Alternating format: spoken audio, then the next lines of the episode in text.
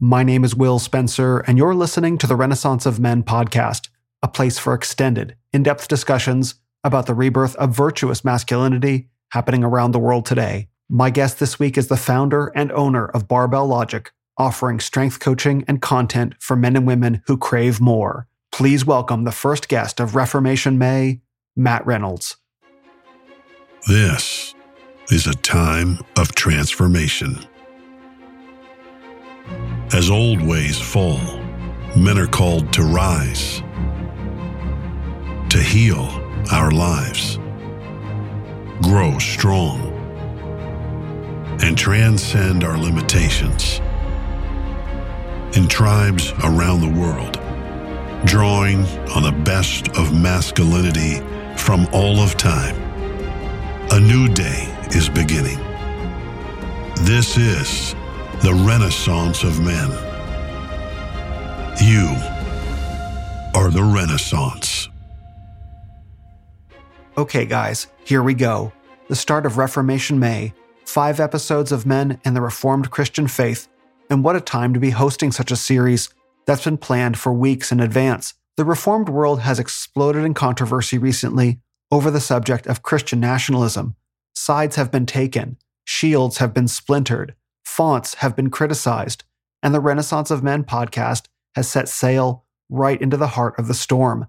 In addition to this week's guest, who I'll introduce in a moment, here are the other guests currently scheduled in order of appearance. CEO and founder of New Christendom Press, the host of the Hard Men podcast, and co host of The King's Hall, Eric Conn. Associate pastor at Christ Church in Moscow, Idaho, a fellow of theology at New St. Andrews College, and author of The Case for the Christian Family, Dr. Jared Longshore, and the pastor of Coram Deo Church in Springfield, Missouri, the host of the Absolute Unit podcast, and the founder and head roaster of Reformation Coffee, Brandon Lansdowne. But Will, you might be saying, you said five episodes, and I only count four, including this one. What gives?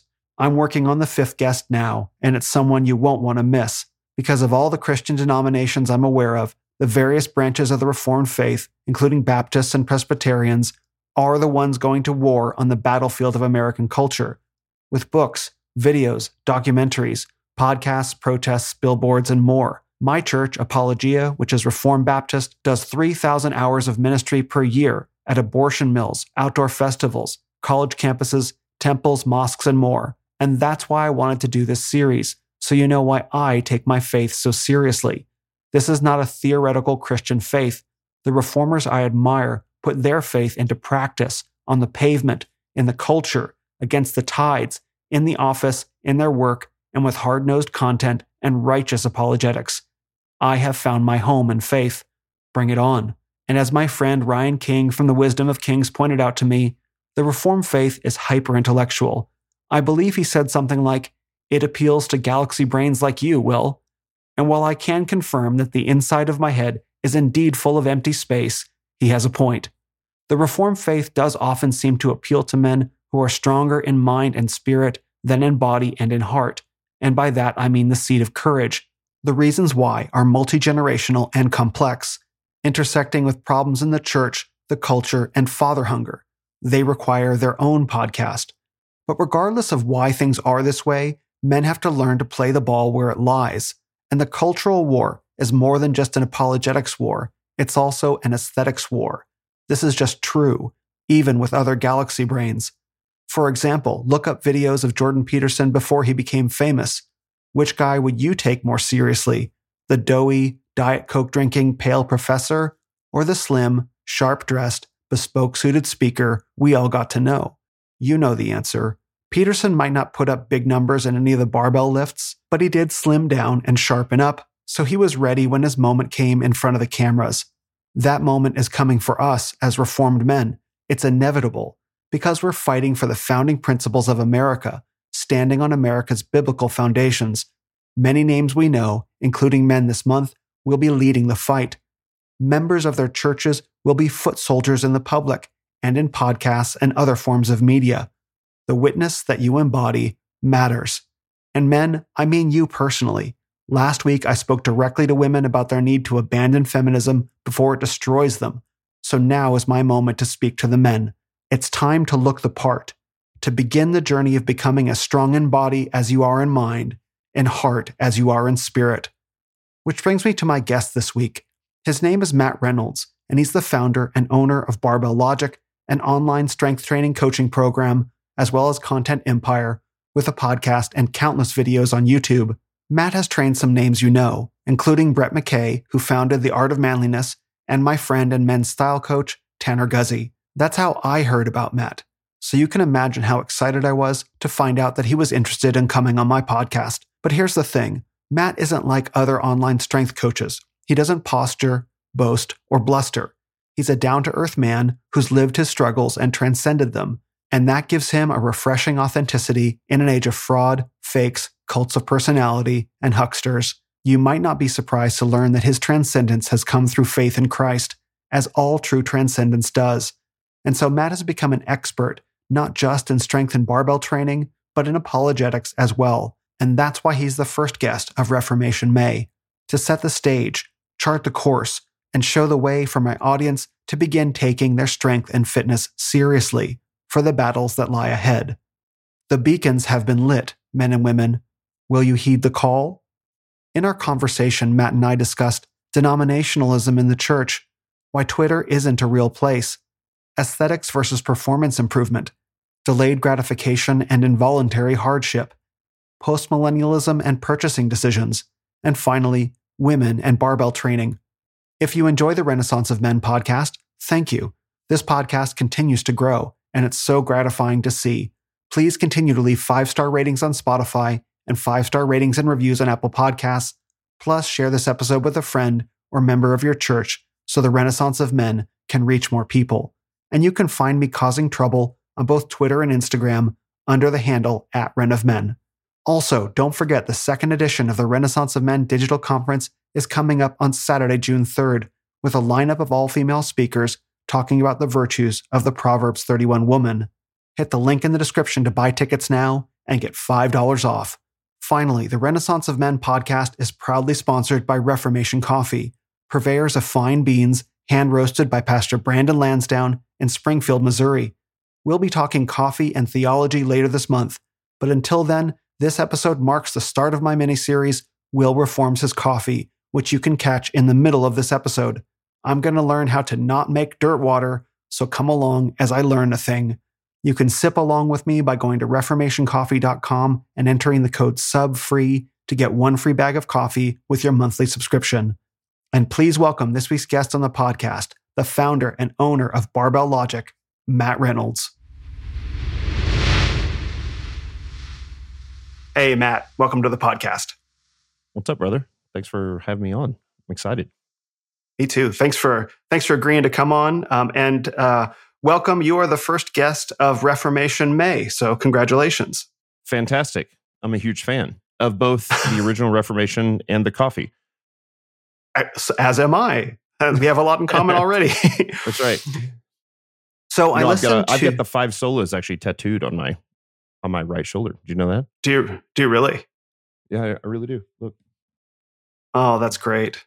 That's great. Well, we we let's okay. Well, I was going to say that um, I listened to your podcast, your podcast with Eric Conn, the Hard Men podcast. Yeah, sure. And um, I, I, wanted to talk to you about some of the things that you said uh, about fitness, which were some of the clearest articulations of fitness principles that I'd heard.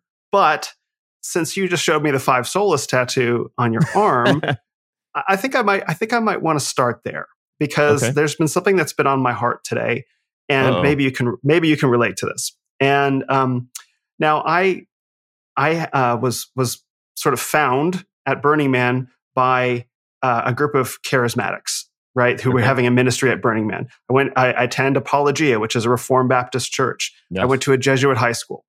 And so I have, I'm like, I look at all these different denominations and I'm like, cool. Like everyone has all these kind of different ways to God in their own way. And I'm not, I'm not going to be the guy to litigate that. But I see a lot of attacks on Protestantism from Catholics and Eastern Orthodox mm. bros all the time on Twitter and social media. Sure. And so that's been on my heart. And so you show that and, and I'm like, well, can we start by talking about that a little bit and then we'll work our way to fitness sure. and some other issues?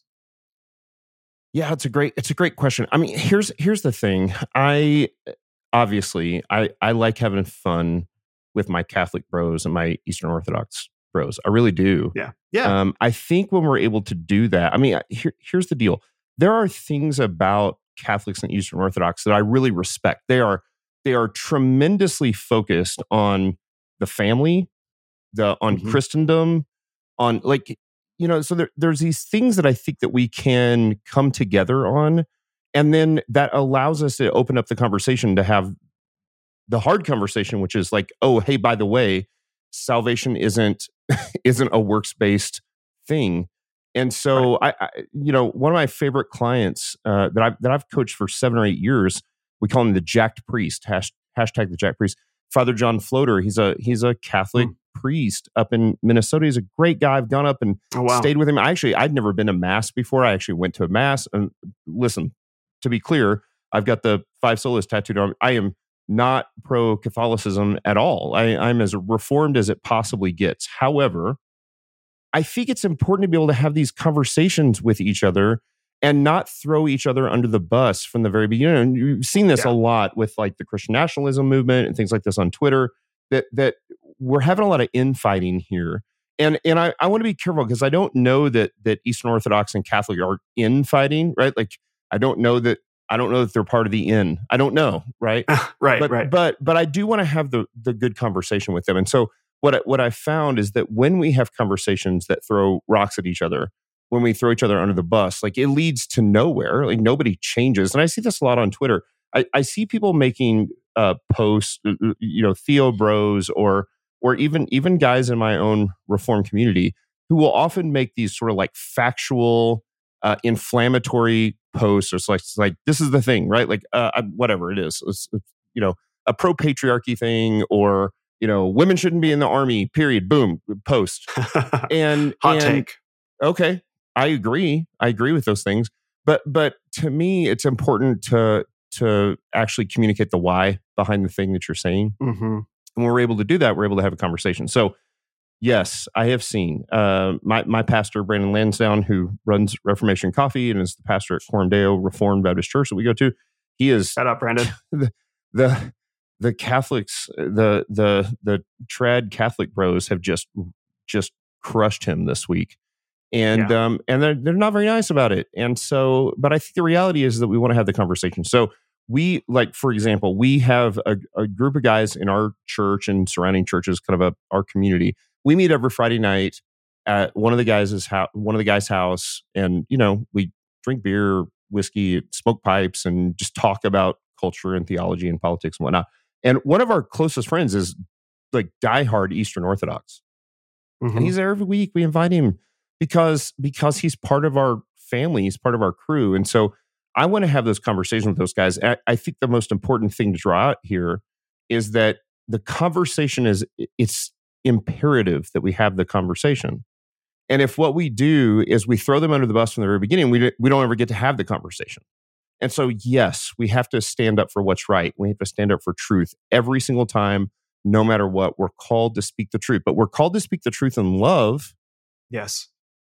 not not to throw the rocks. And so, I think that if we're able to do that and do it well, that's look. Nobody wants to be reproved, right? Nobody wants to be corrected. And so we have a natural defense mechanism there. When someone says, like, hey, I see this thing in your life that I don't like, your natural defense mechanism is like, whoa, whoa, whoa, who are you to speak about these things? But when we're able to do that with our with our friends and our brothers in love, then we're able to have the conversation. By the way, that's what I'm called to do as a parent. It's what I'm called to do with my my daughters. Is to is you know it's I don't want to provoke my kids to wrath to anger. That's the that's the point. So that I can have this conversation. And I've got a 18 year old and a 13 year old. My both daughters. My 18 year old, we have an incredible relationship, and she has said numerous times that she really appreciates the fact that I have never said, do the thing because I'm the emperor, because I said so, because of what. Right. Like there's always the why behind the thing. And then I'm also sort of, this, and this is, I want to be careful because I don't want to make this sound like sort of arrogant. I just, I also don't have any problem of apologizing or stating when I'm wrong. And so I think, I think I've, we'll get into this, I'm sure, a lot today, but man, I've lived a tough life, lots of sin, things in my past that I'm absolutely not proud of. But because of those things, I, I don't really have an ego there. And so when I make a mistake as a dad or as a husband or as a church member or whatever, it's it just it doesn't bother me to come forward and be like, "Hey, I screwed I screwed this up royally. Like I got to pull my head out of my hind end, and this is the thing I did." And I think we're able to do that, that leads to be able to have an actual great conversation where the goal of the conversation is to really change the mind or to elicit change in the person you're talking to. So whether that's a Catholic or an Eastern Orthodox or your kids or whatever, like if we come at it so, so tough and so forced and so hard and so like, then we don't ever get to have that conversation. And so what I end up seeing is I see, again, I see this all the time on Twitter where these guys make these like inflammatory posts, which are correct. Like I read everything that they write. And I'm like, yep, I totally agree with what they're saying. But I, I often wonder, like, what's the point? Because what we end up doing is we just further polarize each other. And you get the cheerleaders who are like, yeah, yeah, yeah, you're right. This is, you know, pro patriarchy, whatever. And you get the other side that's like, ah, you know, patriarchy is terrible and it's evil. And it's like, well, aren't what we're really trying to do is elicit change? And so I think that it takes some amount of wisdom there to approach the conversation well so that we get to have the conversation at all. I agree. I agree completely. Yeah. And um and I think the thing that's I think the thing that's difficult is that um you know, I, I'm I'm as I'm as reformed as you are, and I've thought through these issues for myself. You know, and I ha- I sure. hold the belief that with very important issues, like like fundamental divides, whether it be left versus right, patriarchy versus egalitarianism, you know, yep. whatever, Catholic versus Protestant, whatever. I I have thought for a long time that you can't actually properly have that argument with somebody unless you are prepared to articulate the opposing position as well or better than your own. Sure. Right? So so it's like so I've put myself into a lot of these opposite mindsets. Like for example, I used to be super liberal and progressive. I was part of Occupy Wall Street in San Francisco for a year. I was a. By the way, I was a, I was in I was in Manhattan the day that started. Oh wow! I was actually in Manhattan on business. I think it was the first time I ever, was ever in Manhattan in my life, and and I was down on Wall Street, and these people came. And I was like, "Who are these crazy hippie people with all the signs?" It was day one of Occupy Wall Street, and I actually saw oh, it. Wow. I, have got I got video on my cell phone. It's super weird, right? You should you should post that because that was actually was that was a that was not no I was in San Francisco. I was right, I was I know, also but, but I was you were part of the movement. Yeah, I was, and so I was I was inside that, and now I couldn't be further on the other side. But I understand yeah. As much as it's possible to understand the mindset and can argue against it from within. You know, this is these are the, the, these are the logical inconsistencies. Now, I don't mean to compare Catholicism and Eastern Orthodoxy to Occupy Wall Street. That's not my intention. Sure. My intention is to say there it seems that in all the significant debates of our day, we're yelling at each other for from our own particular perspective, mm. as opposed to trying to get within the perspective of the person sitting across from us to try and sure. understand them and to try and bridge to try and bridge that gap. And I think that's the thing that I find so difficult is you have a whole lot of well-meaning men and women who are trying to move forward on a Christian basis to rebuild society. And of course, this also ties in to the Christian nationalism debate that's been happening. And it, you just go onto social media and it's like, why are the adults fighting? Why is everybody yep. yelling?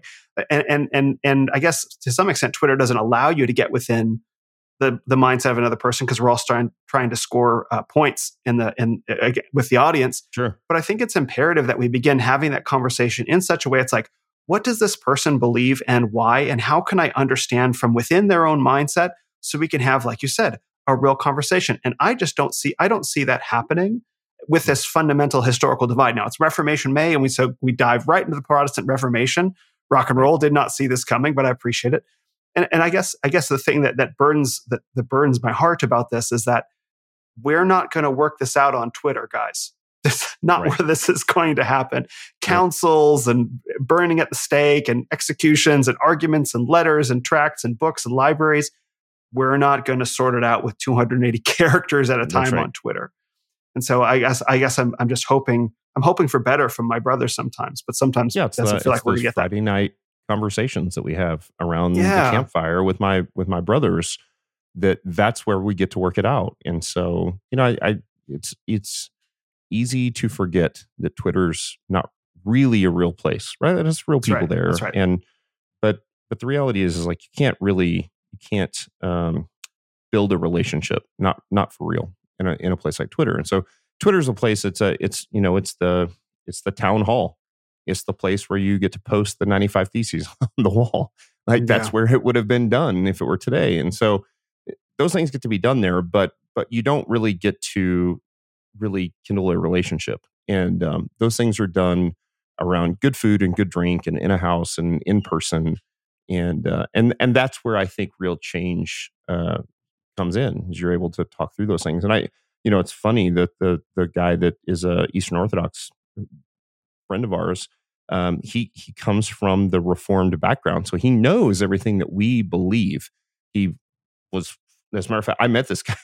I met this guy who Hmm. was buying a, a John Owen book, "The Death of Death in the Death of Christ." That was the the first the when I met this guy. That's the book he was buying. now he's Eastern Orthodox. Wow. So so I I can't teach him a lot about what we believe because he knows, and so I spend a lot of time, or we spend a lot of time asking him questions about Eastern Orthodox because I want I want to learn for the very reason that you've said. I want to understand. Obviously, you know nobody nobody comes to the table thinking that they're wrong or they're evil. They think they're right. Like this Mhm. guy genuinely thinks he's right. And so you're exactly right. I have to understand why does he think he's right, and what is the thing that changed his mind. And so uh, it's important for me. And it's also very important to me to be really solid in my faith to be able to go into that because obviously there's something that occurred with him that that changed his faith along the way. And so I think this is why it's so important that we're steeped in in scripture and the gospel and understanding what what we are getting into so that so that we can talk to these people and have this tremendous conversation to in effect elicit change. Uh, we know that that god's word doesn't return void and so every time that i'm able to speak that truth into him i certainly hope and pray that god is softening his heart. But i also understand that god could be hardening right? And so that's god's job not mine and um, Mhm. so i i preach and promote the gospel and and the word of god and i let god uh, do what he does after that i'm just called to Amen. i'm just called to share the good news Amen. I agree. I, I I've experienced the same, and you know, I love my I love my Eastern Orthodox bros, some of which I talk to very often, and it's and to feel the to feel the hardness of heart when they begin attacking Protestants, and it's like, guys, like maybe you don't mean that to be me, but that includes me, and not only does it Sure. include me, it includes you know Pastor Doug Wilson, Jeff Durbin, Sure. Charles Spurgeon, you know Bonhoeffer, like you pick, and it's like, are you going to really tear down?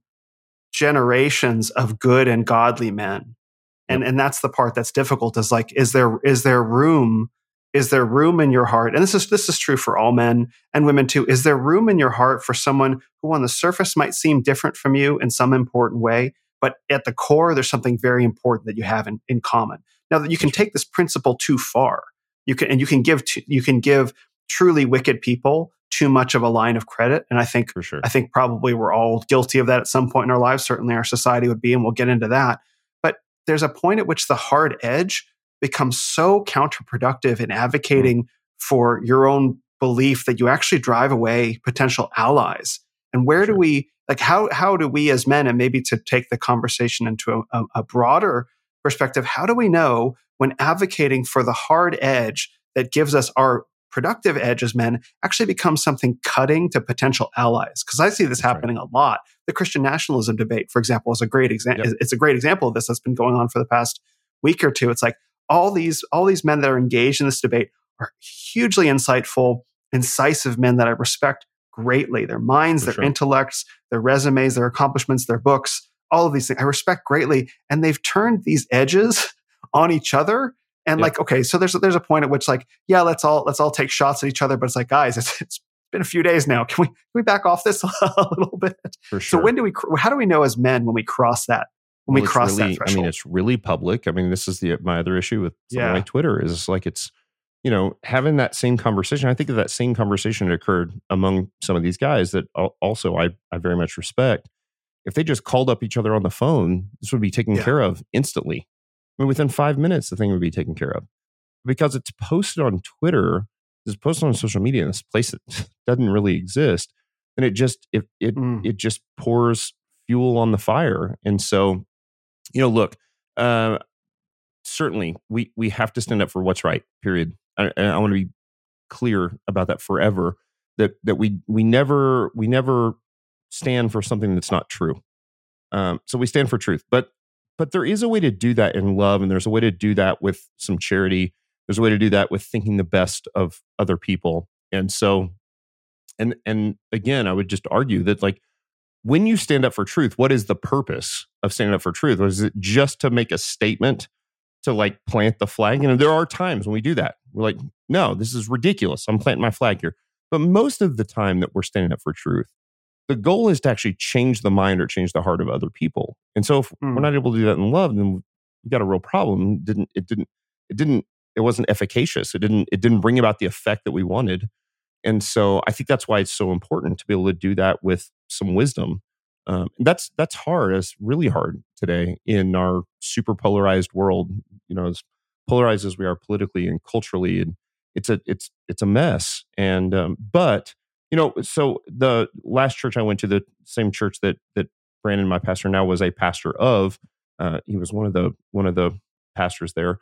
Um, I was in a life group, uh, you know, a small group that we led, and I'm in my mid forties. My wife and I, and we've been married almost 25 years, and we were really like parents to the other people in the life group. That they were mostly millennials and some Gen Zers, and uh, man, they were pretty liberal. I would say pretty liberal, mm-hmm. not super woke, but like pacifists. They weren't pro 2A. They were, you know, they were, they were, I don't really know what I think about whatever these sort of social issues.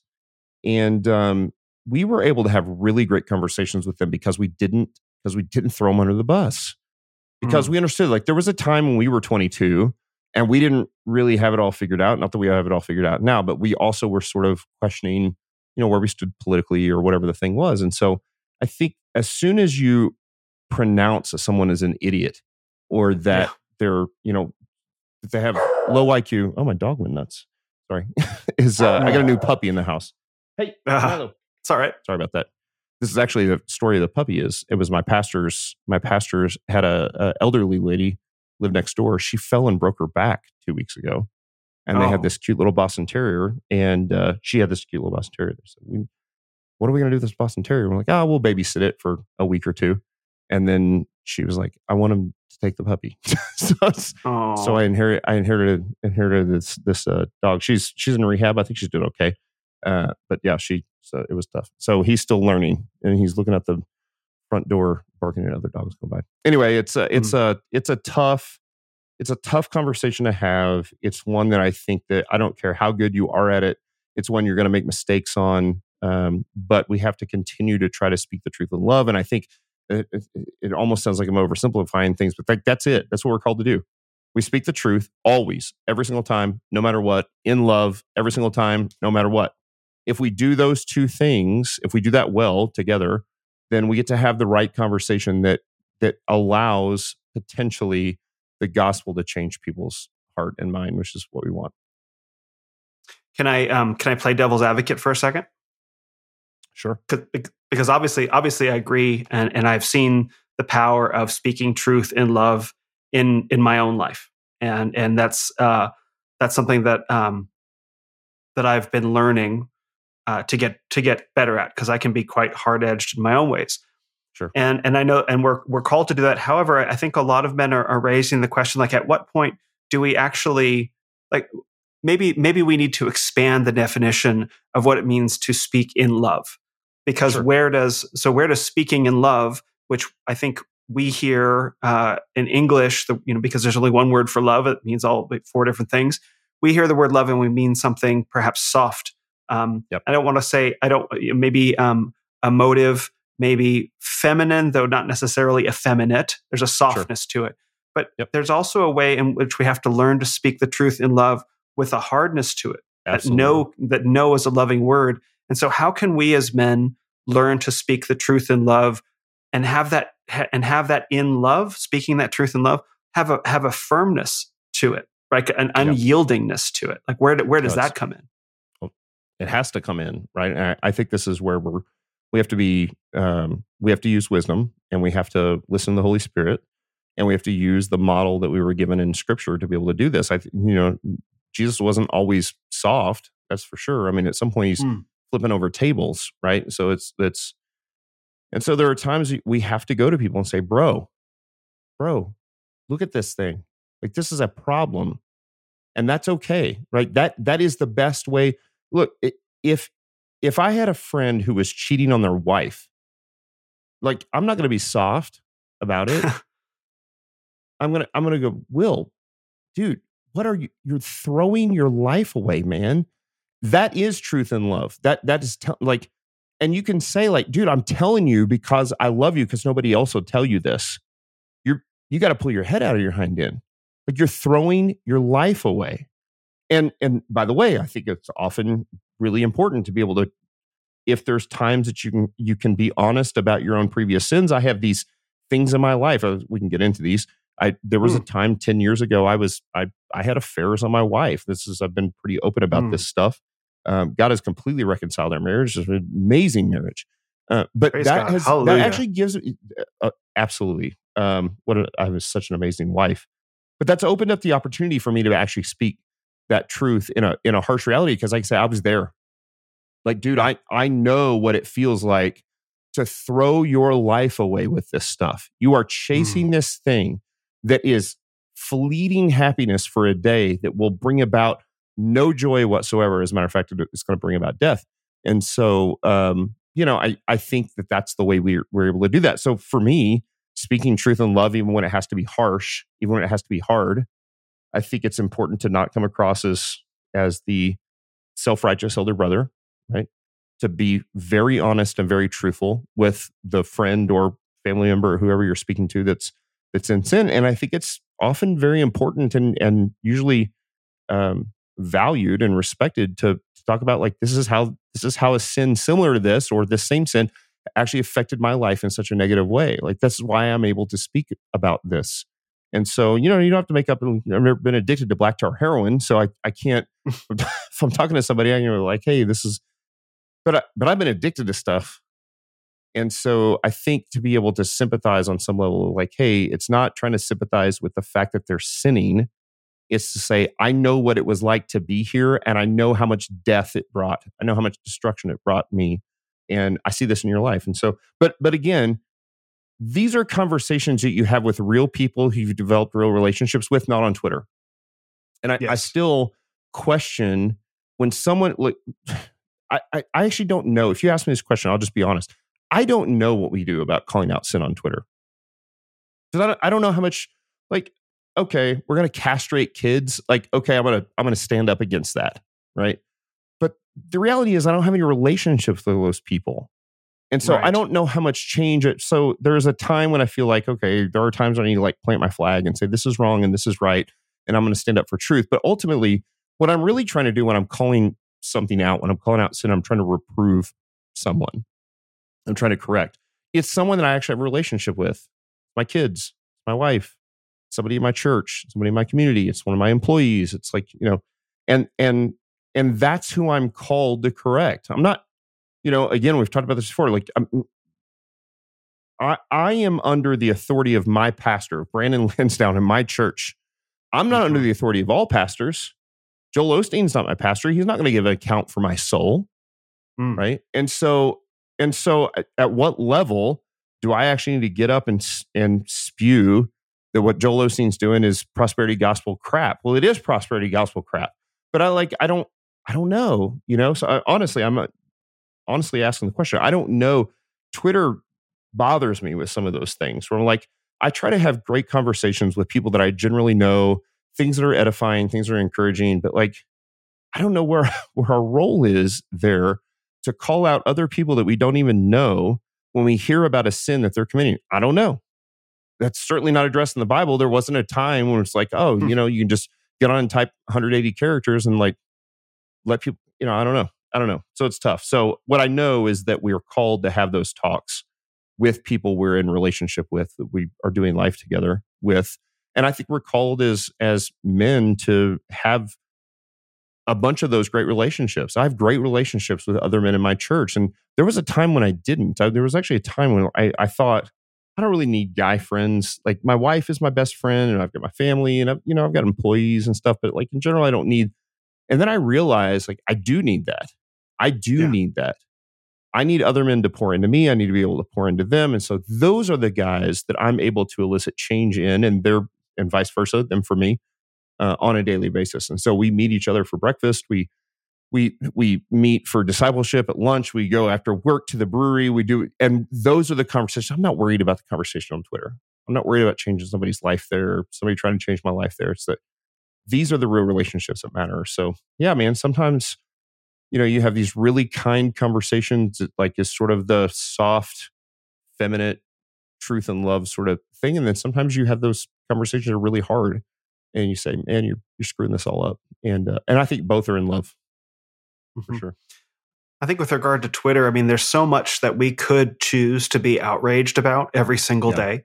Like how many how many different absolutely terrible things are going on that are truly morally represent reprehensible, socially reprehensible, theological, all those.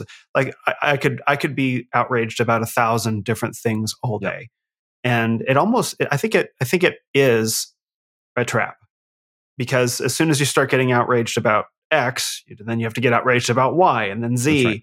And then you're, you're trapped in the outrage washing machine, just tumbling over and over again That's right. for days, and the dopamine and all that stuff. And and people because I've- you. They'll say, "Well, how come you got a, uh, outraged about this thing, but you're not outraged not. about this thing?" And now you're like, exactly, "Okay, so now I'll just be outraged about all the things." that's right. I mean, that's literally what I was just about to say. You read my mind. Yeah. Like that's the thing. It's like, oh, you're outraged. So why aren't you outraged about this? It's like, well, Yep. you know, uh, that's why that's why I try really hard, and I think I'm doing a pretty good job not being outraged about anything on social media. I just don't. I don't give into that. If the, if the entire if I see the entire herd moving with a subject, let's let's all talk about Tucker. Like, no, Yeah. you know, let's Right. all talk about this thing. No, in fact, you know what I tend to say is like everyone like calm down. The outrage is what they're looking for. That's right. Now, That's right. and if I'm more and if I'm more willing to get outraged about things happening in the public sphere than I am willing to get, I guess, appropriately outraged about the things that I'm doing wrong in my own life, in my own relationships, there's a there's a problem there because I'm Yeah, channeling that energy inappropriately. If I'm ex, if I'm spewing all this invective towards some political figure or whatever, or some social figure I don't like, that's energy that's being wasted that I could use to fix my life. And That's I think right. that's the trap. I think that's the trap. for sure. Yeah, I learned a good. There was. A, I went to uh, to Fight Laugh Feast this past year when the the Oh, CrossPolitic guys, and it was great actually. I'm, I was on the CrossPolitic podcast. They they had me on there, and of course they're they're our Presbyterian brothers, and uh, I'm, a Reformed Baptist. And uh, as a matter of fact, it was right after the tranny thing came out. If you were if you were paying attention to that, Oh, they yeah. they come out Oh, on their man. podcast Yeah, and yeah, said yeah. Baptist basically Baptist drove sort of the culture for building trannies. And and what they meant was Yeah, I understand big evangelical Baptists, and that's fine. But you know, they didn't differentiate and say like, well, hold on, we got a whole bunch of like really, really good Reformed Baptist brothers. Anyway, so I was on the podcast. I go to- um, we went there. to Baptist great. church. Yeah. That's right. That's right. And so, um, yeah, as a matter of fact, you're, yeah, when you're James White actually came on and, and, uh, debated them about that. Uh, I a few weeks remember that. So he did Yeah. great. Um, yeah, you know, it's one of those things where it's like that I did learn that I was actually concerned about this when I went to Fight Laugh Feast. So they invited me out as a guest. They treated me, they treated me great. I got to go to all the special. I got to hang out with Doug Wilson, eat lunch with him, sit at the same table, and all this. It was great. Um, Wow. and but I went in and I was kind of like, are we, are we fighting for the to be on the the sort of edge of the inflammatory response? Like, what is the thing that's you know we're gonna try to like catch fire with whatever the thing is today? And um and and I did learn a good lesson when I went out there. They they they did make a I they impressed uh, me with their perspective that we are called as brothers to refine each other. You know, iron sharpens iron.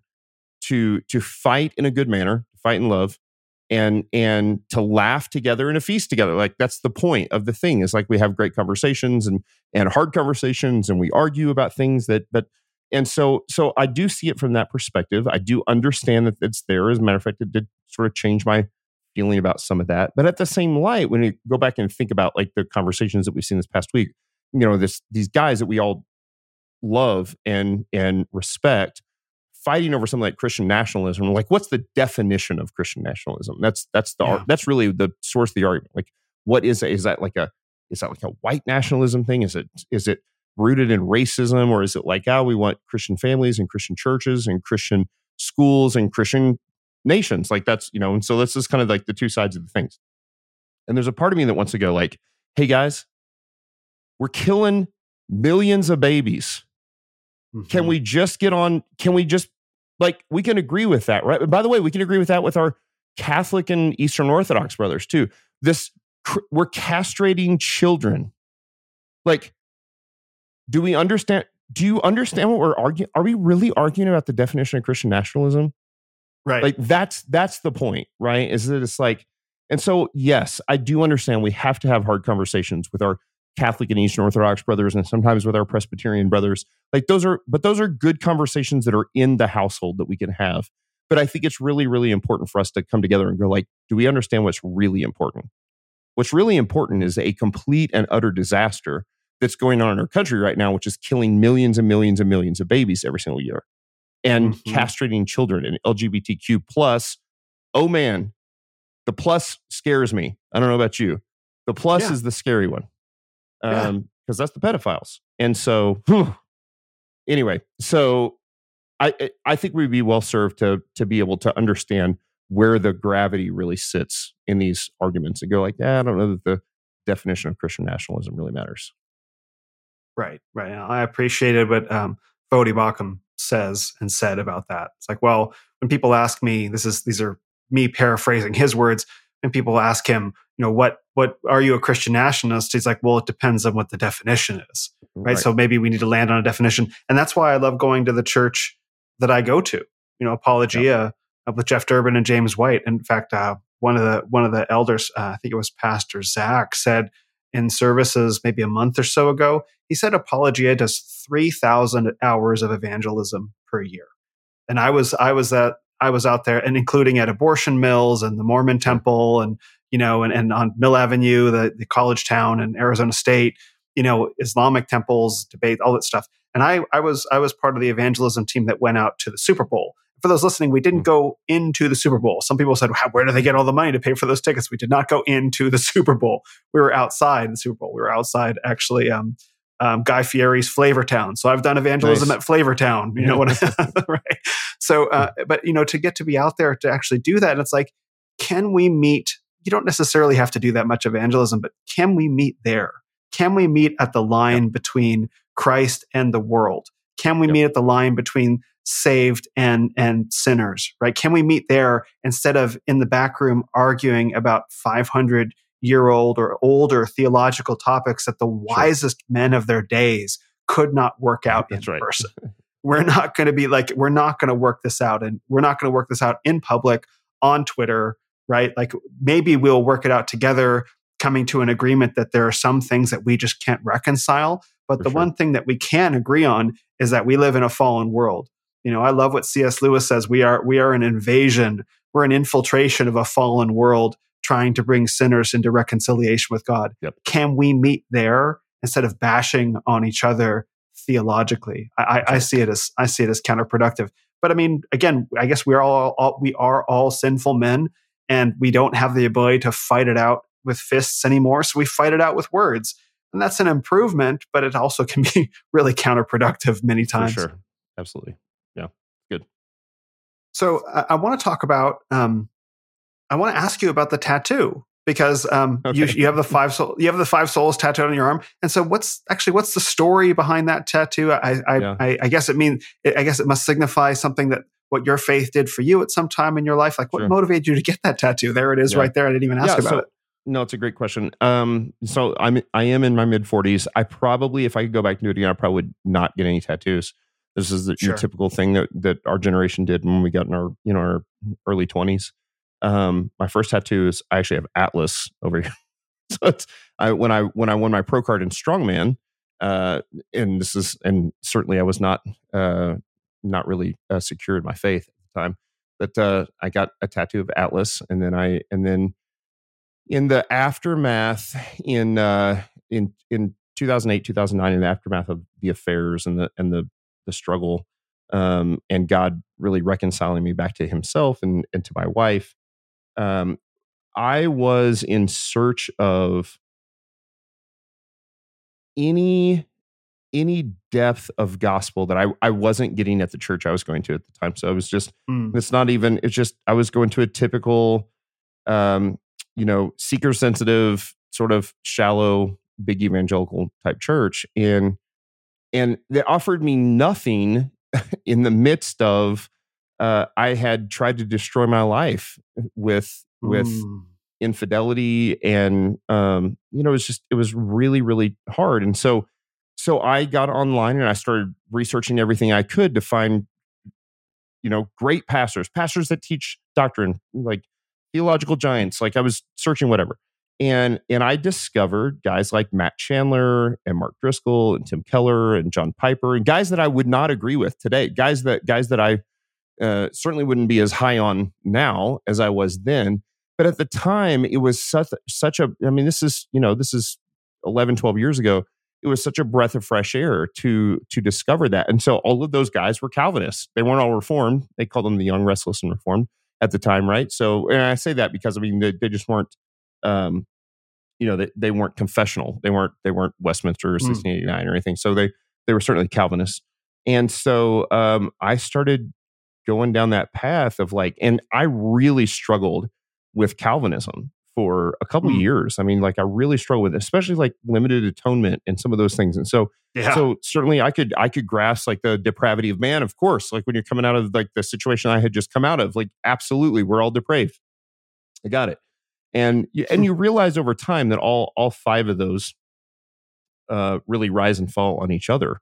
And so if one is true, they all end up having to be true. And so yeah. Um, over time, I, I, very begrudgingly, reluctantly became a Calvinist. And um, and then once you do, and then I I don't know that I ever had a really intense uh, cage stage uh, as an early Calvinist. I remember getting it. My, my, I'm a Southern Baptist preacher's kid. My dad my dad was a Baptist preacher and wonderful father. I lost him uh, a little over a year ago now to Lewy body mm. dementia, pretty young in his in his uh, early 60s. Uh, but he was not Calvinist, and um, and um, so we had some really intense discussions in those days. Uh, but I think I think the tattoo signifies the fact that it was like there was there was a a reawakening for me of the gospel when I discovered uh, the depths of of how good it is. And so until you until you really desperate, you know, I I had lived most of my early life as a self righteous older brother. I was the Baptist preacher's kid that didn't party, didn't drink, didn't smoke, didn't cuss, didn't have sex, didn't do drugs, you know, all those things. And then mm-hmm. I went through this period of my life when I was the prodigal and cheated on my wife and did these terrible things. And and when you actually need the gospel, when you actually need forgiveness, when you beg for forgiveness, the the weight of that finally hit me. And so and so I as I was certainly I don't hold Calvinism anything above the gospel whatsoever. But I think the five solas for me, this these are the things that really matter. These are the, you know, that scripture matters. Faith alone, grace alone, scripture alone, Christ alone, glory to God alone. Yeah. Like like you you realize like, oh, we've made it so much more than that. We've we've added all these man-made rules and all these things. And like there was actually this return back to these are the things that matter.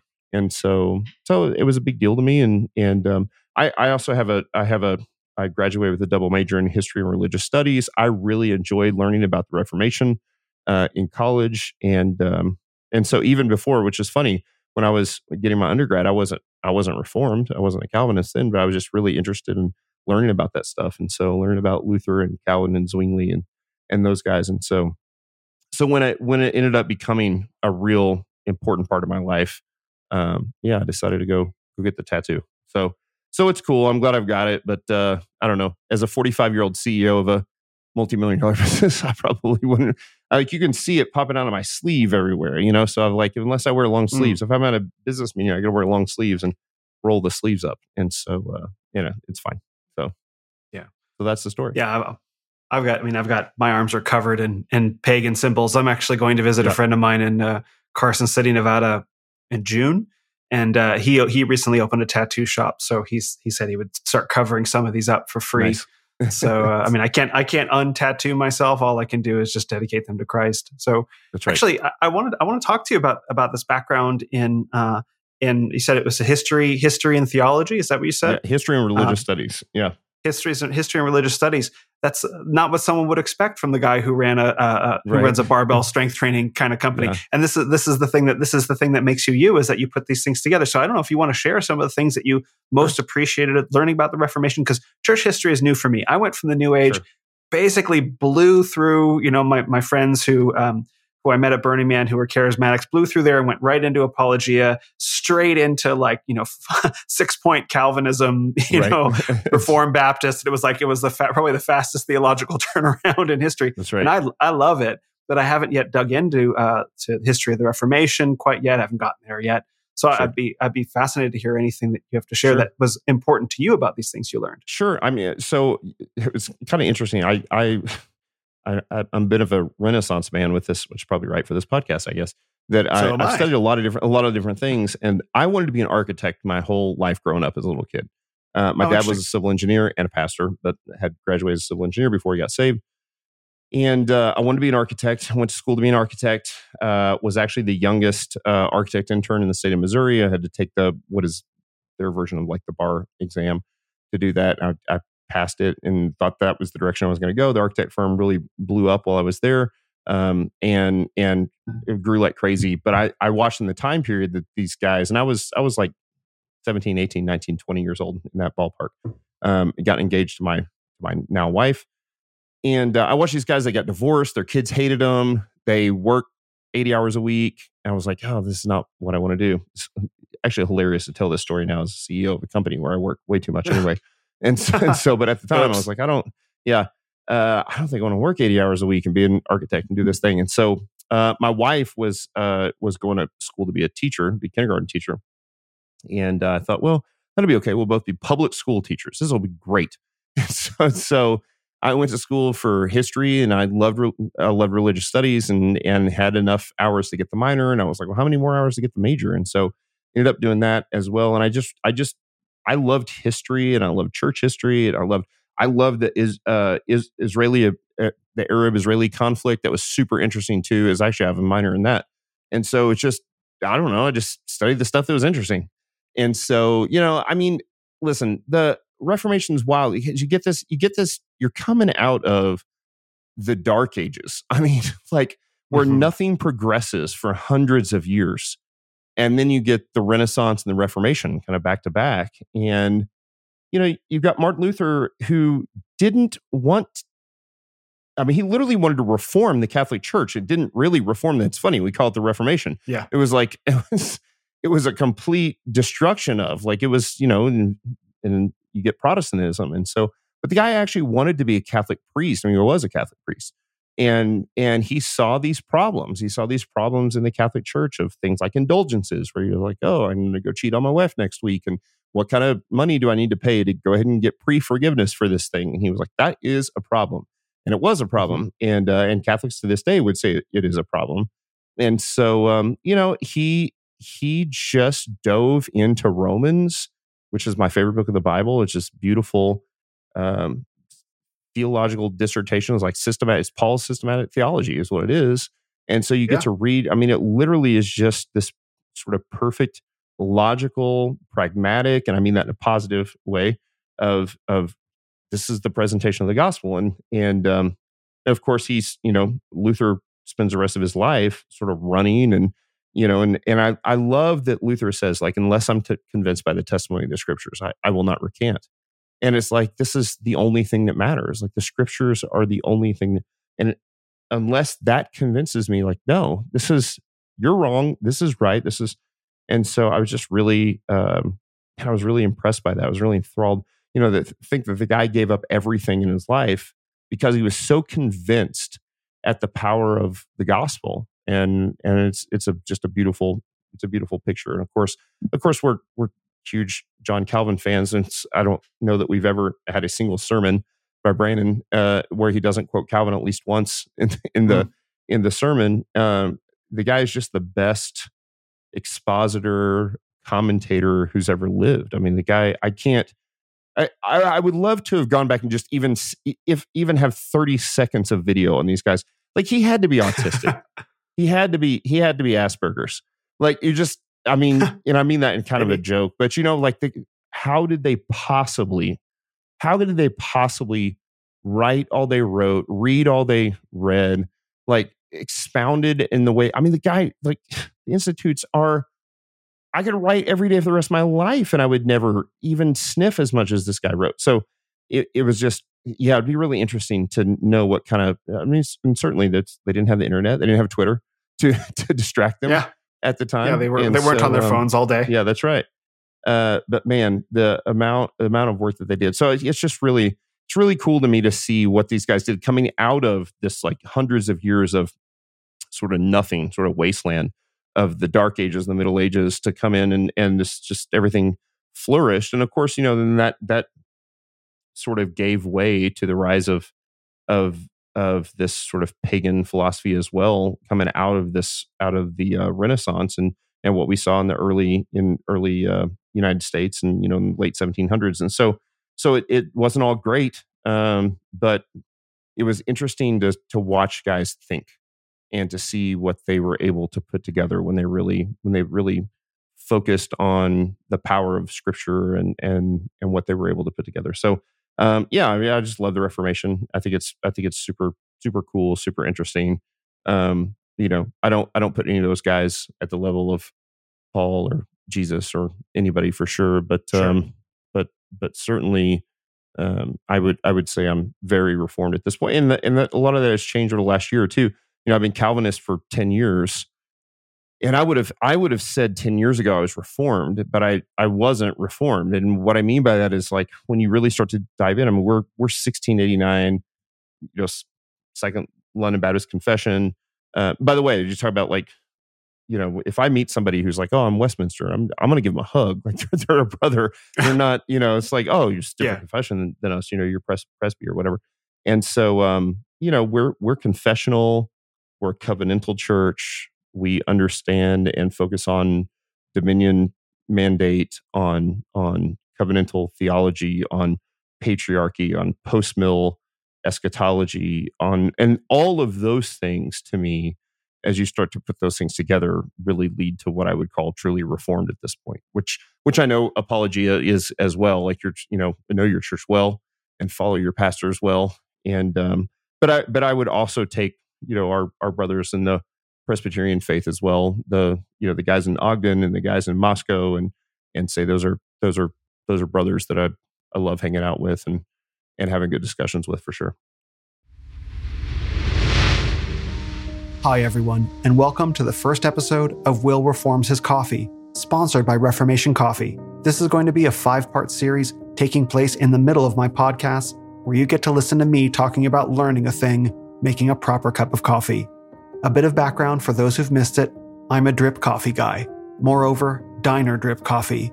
If a waitress is serving coffee in a scorched pot while walking across a linoleum floor and offering me a slice of pie for dessert after breakfast, that's my kind of coffee. But a funny thing happened recently. You see, I got a coffee sponsor, Reformation Coffee, whose website you can visit and enter the code SUBFREE to get one free bag of coffee with your monthly subscription. And if I'm going to be sponsored by a coffee company, I should probably learn how to drink a proper cup of coffee, especially because I love their Guatemala roast. It's the first coffee that I've tried where I can taste the flavors in high resolution. That, I think, is the appeal of wine, cigars, and whiskey learning how to discern with the palate the various flavors and textures that make up the experience. It's kind of like learning to see, but with your tongue. So, after getting my tongue's eyes opened, and I promise I won't take that metaphor any further, I decided that I wanted to learn more about coffee and see what I can see. So, I contacted Brandon to learn how I could do that. And I found out it's going to take some equipment. He recommended a Hario pour over mug and filters, a gooseneck kettle, a scale with a timer, and a burr grinder for the beans.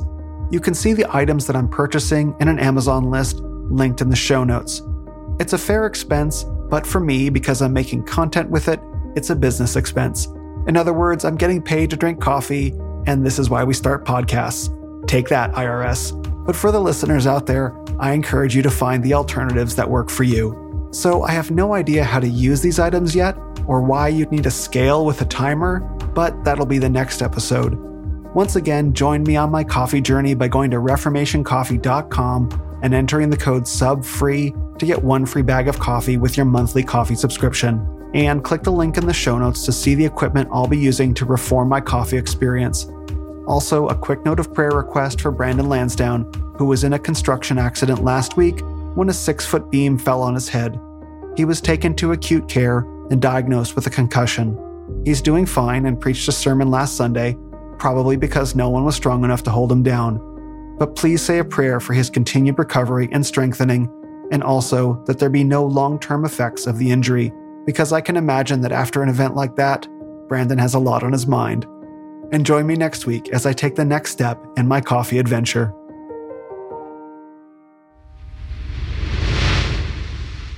there's so much in there that so many roads from what you said that I want to that I want to drive down. Um, but I think the one that I think the one that'll be most relevant to the listeners is is is that you brought up. So you have guys like um, Calvin, you know, who you said he was like autistic, right, in a joking kind right. of way. But right. he was. This was a man who was so laser focused on spiritual truth, right? That's that's what he did, right? Yep. And I was just having a conversation with some friend uh, some friends yesterday. Um, a guy guys on YouTube called the Iron Disciples, and uh, and we're gonna be we're gonna be talking more soon. They and I, where we're saying there used to be a time, I think, where men could respect a man like Calvin. Calvin probably didn't have a big bench press. Right. Right. Right. right. And it seems like the discussion about masculinity has gotten so low resolution that men who talk about spiritual truths, philosophical truths, and really do hit on something important aren't listened to, respected, or acknowledged because the question is always what color is your Bugatti? How much can you deadlift? What's your notch count? Right. Yep. And, and, that seems to me now. Now, look, there, there, when we're going to get this is what I want to get to. There's a place for physical fitness and competency. And I do sure. want to end up there because I think that is important. However, I think that there's a point where it's like, at what point are men going to figure out that spiritual gifts are their own gifts of spiritual insight and philosophical insight and mental power are their own form of gifts that sure. don't necessarily fit a thousand percent with spending six hours with uh, spending six or eight hours a week in the gym. Not that sure. there's con- uh, in contradiction, but there are some men that are called down that path Otherwise, we wouldn't be here. So this is the discussion that I want to get into about masculinity that we seem to have, we seem, there, there seems to be a way that it's become so low resolution sure. and unable to perceive some men's gifts that we would have in the past. No, it's really good.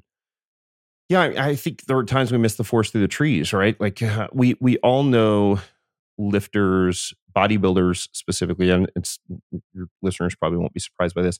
I hate bodybuilding. I hate everything about it. Um, oh, yeah it is it is shallow aesthetics based um you know let me let me take pictures of myself um, you know and post them on instagram and just just train to look good with no like everybody wants to look better there's nothing wrong with that like but aesthetics should be a byproduct of performance improvement.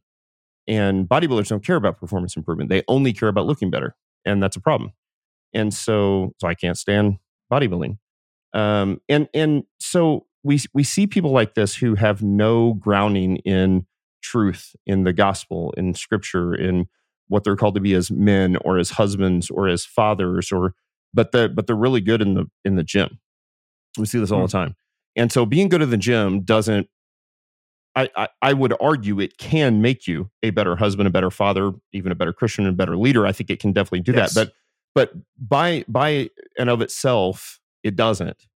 And so, if not done for the right reasons, it won't. Um, and so, that's one side of the equation. The other side of the equation, I'm going to say a thing I've actually been chewing on for the last two minutes, if I should say it or not, but I'm going to say it. Um, say it. And it's, it's okay. It. So, um, the other side of the equation is you take a guy like John Piper, who I love, mm-hmm. um, but wouldn't call him masculine, right? There's no, there's not really anything about John Piper that I would say is tremendously masculine. I think he's been faithful, faithful to the word of God for his entire life. Um, I have, my life has been wildly changed by John Piper and John Piper's ministry, his sermons, um, Desiring God, his book, all these things. Um, but you, and I'm, and I'm just going to make a, I'm just going to make a statement that I've just something I've noticed that I don't even know that's true. Um, but, but he's got at least one kid who's fallen away. Yeah. Um, Hard. I never hear about how he was as a father or as a husband. Maybe he's fine as a husband. Maybe he's fine as both. Um, he's a pacifist. And so I do see that there is a problem when you go all in on the other side as well. The guy's been a faithful um, pastor for, you know, 50 years. Uh, but there's something broken there and I, I think there's something broken at the family level uh, with his with his kids or and again I want to be really careful I don't want to just judge I just I, I've looked at it because again I, I want to be clear I really respect this man um, but he never talked about these things. He never talked about patriarchy. He never talked about headship. He- like there was something that was just sort of missing out of his ministry and then you see like this is maybe a hole in his in his life. Again I don't know. I'm just guessing. Mhm. uh, but I think you I think you can see the dichotomy between you've got the guy who is the you know the Andrew Tates of the world, the all in on masculinity, treat women like crap, lift weights, eat meat, do the thing that is completely godless. And then you've got a guy like John Piper who is who is a wonderful faithful Christian who I absolutely believe will be singing holy holy holy together in heaven one day. But there's still something that I'm like he missed something here on the whole like masculinity trail um father husband leader um so on and so forth and so our goal is to our goal is to find the right balance between those two things um and to be masculine where we're called to be masculine to be the not just not just um men who study scripture and by the way that's so much more important than bench pressing like Yeah. that's so I want to be clear as I come on and do talk about lifting weights and being strong and things like that. It's like it's not the most important thing in the world. It's one of the things Mark Rippetoe says. That strength is the most important thing in the world, whether you want it to be or not. No, it's not. Not it's not even close to the most important thing in the world.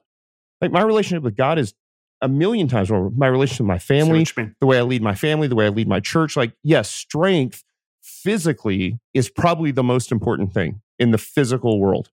Is to be physically strong, to be to be harder to kill, to be, you know, all of those things. But but I I, I need to make sure that I that I'm I'm following what scripture calls me to be first. Uh, and I think one of those things he calls me to be is to be masculine, is to be strong, is to lead my family well, and to lead my church well, and to lead my my kids well. And so some people miss that entirely, and then some people go all in on that, and they miss all the other stuff. And for us, it's striking the right balance there. I think is really key.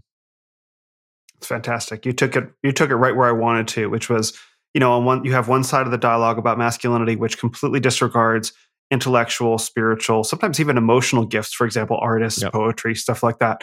And but there's also a trap on that side where guys say, "Well, I have all these physical, spiritual gifts. I don't need to develop myself spiritually." It's like, well, that's Right. not true either. Because I was going to say the devil devil's advocate. How do we get guys out of that ditch onto right. into the middle of the road, right? Because again, you have you have the the the vanity, the masculinity for its own sake kind of aspect, and then you have the the avoidance of any masculine presence in the world to focus purely on uh, spiritual gifts, which I think can get gnostic, right? So you have materialism on one side, you have gnosticism on the other. Yeah. How do we get men out of both of those ditches and get them going down the middle of the road? Well, that's the that's the problem with everything we face, right? So there's the, there's the ditch on each side, and the Yeah. goal is to stay on the road. And so this is the problem with the fat pastor, the quote unquote fat pastor. Mhm.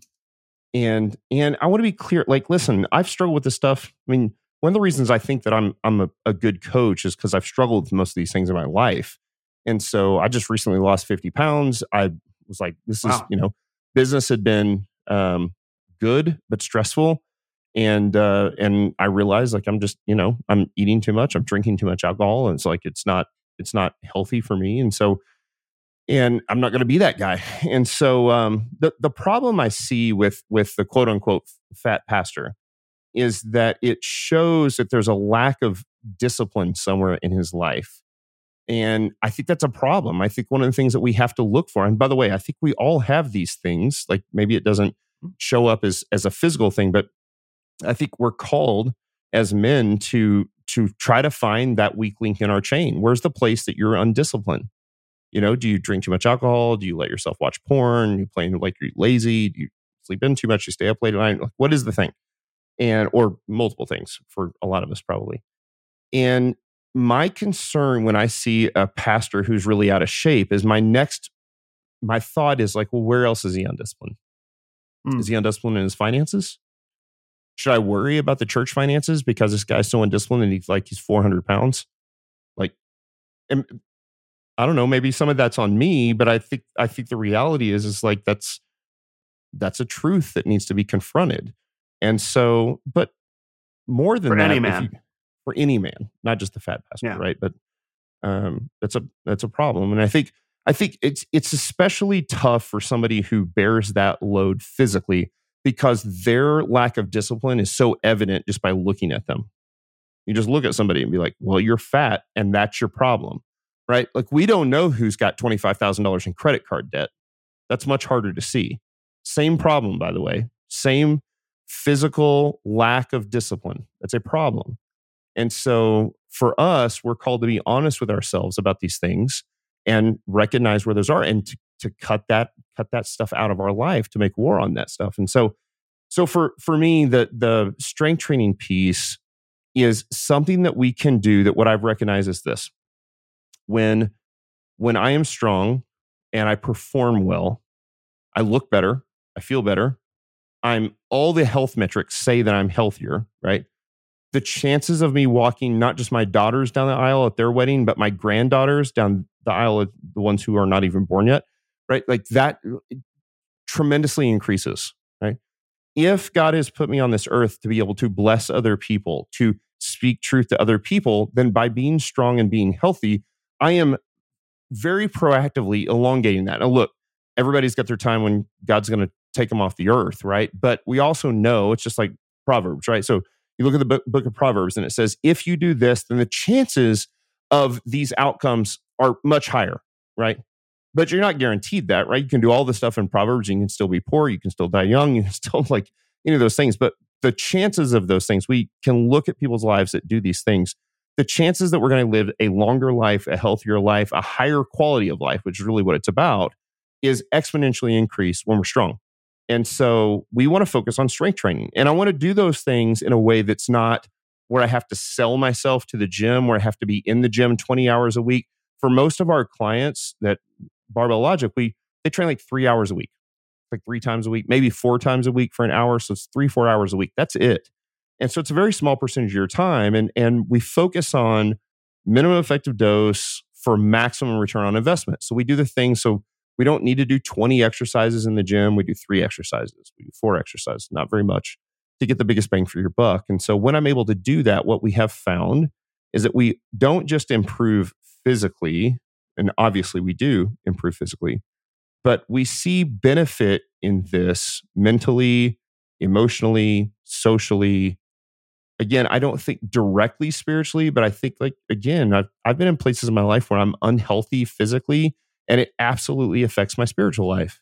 And so mm-hmm. I want to be really careful because I don't think it's more important than all of these things. I don't think it's more important than being a, a great husband or a great father or or studying the word or the spiritual disciplines. But I do think it makes all those things better. And, I, and I've experienced that in my own life and I've experienced that in the life of our clients. And so that's the road we're trying to walk on and not get in either ditch. We don't want to land in the ditch where we don't care anything about physical health or performance. And all we do is focus on spiritual disciplines. And likewise, we don't want to fall into the other ditch of being the Andrew Tates of the world where we're just all we care about is aesthetics and women and the manosphere problem, right? And I know you you kind of mm. came out of that background. Like that's I see a we see this all the time. Like the manosphere, I think we're going to see a huge reformation of the manosphere over the next couple years because these sure guys so. are they're broken and they yeah and they've accomplished everything that the manosphere tells them they're supposed to accomplish and there's still there's no joy. And so they're like what's what am i missing? Well like i know. You're missing jesus. That's what you're missing mm-hmm. right? And so this aesthetics and performance and physical without the foundation of the word without the foundation of god in your life is is empty. It's shallow and it's broken. Um, but i i do think you can also go too far the other way and you can focus entirely on spiritual matters and not not anything in the in the masculinity physical realm and i think that's also a, ditch on the other side. So Yes, and I, I, agree with I agree with everything you said, and and so I, I think um, what's the question that that I'm sitting with now is so the the, the fat pastor or the or the fat man or, or whatever um, that's an easy that that's a when I say easy target to pick on, I don't I don't mean that they're a target. I don't mean that we're actually picking on them. So maybe I'll sure. maybe I'll phrase my word. That's a, that's an easy uh, that's an easy problem to identify because in some sense it's it's endemic to all of almost American society now for sure. And obesity is a growing problem around the world. It's it's actually it's it's a significant and growing problem, particularly in Asia and places like that too. So there's there's that aspect, but then there's also what about the really the really skinny kid? You know, like like he's he.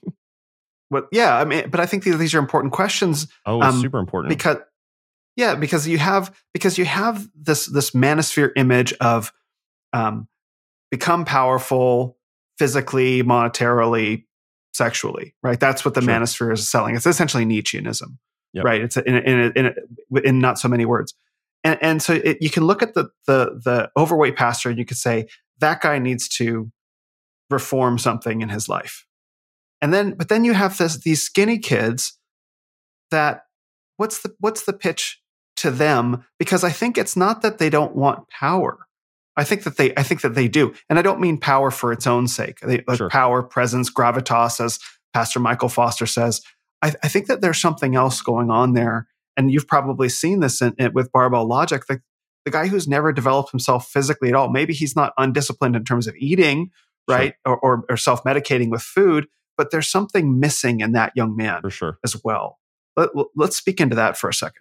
Yeah, it's a it's a it's a lack of voluntary hardship, is what it is. Okay. They've never done hard things. And and so we I preach this to my kids all the time like what is is the value of hard work what it gets you or is the value in the hard work itself? Because I would argue that it's actually the latter. That when we work like yes, I like to work and I like to make money from my work and I like to, you know, go out and work in my yard or my garden or mow the lawn and I can look at the end and be like, "Oh, look what I did." But like the value in it is actually in the work itself. And the problem we get today, because most of us work at a uh, in a cubicle in an office at a desk, like you know, people don't do manual labor anymore. And so I, I would actually not not argue too much with people who say like oh you know guys you know 100 years ago they really didn't need to work out that much because they did it in their job I'm like oh, okay that's maybe that's true but that's not the case today like i know mm. i'm a ceo of a company i sit at a desk i'm sitting at it right now if I don't get yeah. up and squat and deadlift, I don't do anything hard. I'm not a farmer. I'm not a mechanic. I'm not, you know, like I don't, I'm not, I, I don't do stuff like that. And so, and so for the skinny kid, the 155 pound skinny kid, who, by the way, like one of the biggest things you got to fight with a kid like that is like he already has abs, but like nobody cares because he's 155 pounds. Nobody cares if you have abs, right? Like not when you're 155 pounds and you don't want to lose it. You know, like you just, you, you're confused. You need to get strong. I say this all the time. Because, so, like, my wife is really strong, and I don't know. I heard you say wife. that she is. She is the most feminine, blonde haired, blue eyed. I mean, she doesn't have an ounce of masculinity in her whatsoever. I mean, she she doesn't know that she's strong. I mean, she's probably heard me say it now enough on podcasts. But let me tell you how strong my wife is. My wife's 45 years old, birthed two kids. She is as feminine as gorgeous, smoking hot. She deadlifts 402. she squatted at a meet, 402. The reason that's a weird number is in kilos. She squatted 347. What? She benches 235. now, listen, wow. you guys go on go on my Instagram and see. You would never know. She's just a normal soccer mom. Just looks like a soccer mom, right? She's not. She's not muscular. She's not like you wouldn't look at her and be like, she's super fit. She's just like a normal looking soccer mom. She just doesn't know. So here's the problem. I talk to guys all the time, like 95% of the guys listening to this podcast right now can't lift as much as my 45 year old soccer mom wife does. That's a problem. That's a problem. Any guy on earth, I don't care who you are, I don't care what your genetics are, any guy on earth can squat 350 pounds and deadlift 500 pounds, like with enough training. No steroids, no, like, I mean, unless you're starting at 60, you can do that, right? And you should. And by the way, anybody should, anybody should be able to squat 300 pounds and deadlift 400 pounds for anything that life's going to throw at you. Over that, if you get to the point where you can squat 300 and deadlift 400 pounds, and you're like, I don't know that I really want to get stronger because I'm theoretically risking injury, like, okay, that's actually totally fine. But if you if you can't squat 225 and deadlift 300 pounds, you're not even strong enough for the stuff that life will throw at you. Like, and that matters. Like, you need to be able to be strong enough to just do normal stuff in life. And so, but then the other piece of it is this. So that's what it gets you. That's that's what it gets you, strength training. But what about the value of the voluntary hardship itself? Like nobody's ever going to make you put a bar on your back and squat. Squatting sucks.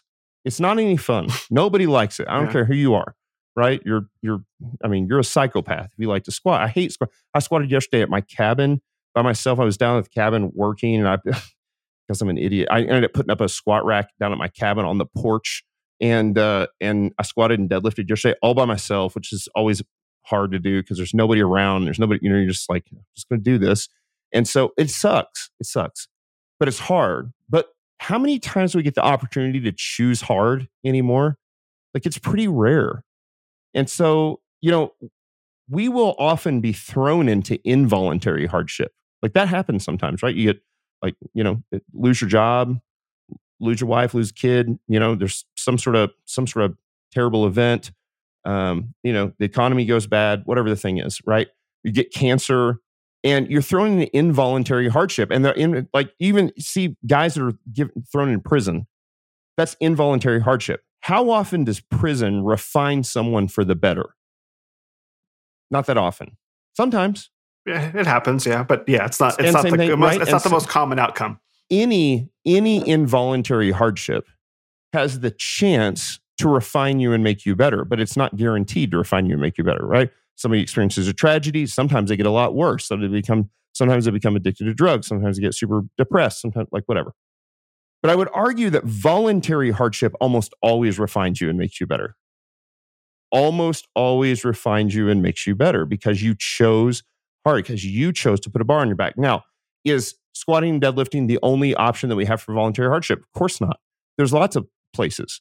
The reason we choose strength training is because it generally works for everybody. Right. So not everybody can go out and run a marathon, or not everybody can, like, whatever voluntary hardship thing is that you choose, that's not always available. But anybody can squat and deadlift, anybody can do the main lifts. And that voluntary hardship of choosing that thing, like, you'll be surprised that when your boss fires you or your girlfriend breaks up with you or cancer hits, like you're a little better able to handle it now because you chose to do things voluntarily that were hard. And so that's the preparation it gets you. So that's that's the thing that the value is in the work itself, not just, oh, and by the way, you get bigger muscles and get to perform better and you look better and all those things. That's what it gets you on the end result. But I, I would actually argue that what the voluntary hardship itself does is that's where the value is. It's in the work it's not even what it produces in the end. So it's it refines you physically, mentally, socially, emotionally, and that's what we get out of it. So that's that's why we do those things. So as you're as you're talking through this, I sort of I find myself wondering because I can you can look at the the fat guy and the skinny guy, you can see both of these guys are avoiding some form of voluntary hardship, whether it's the hardship right. of saying no to whatever it is you want to eat, or whether it's the hardship of getting into the gym and actually like putting up putting up something heavy when you don't want to.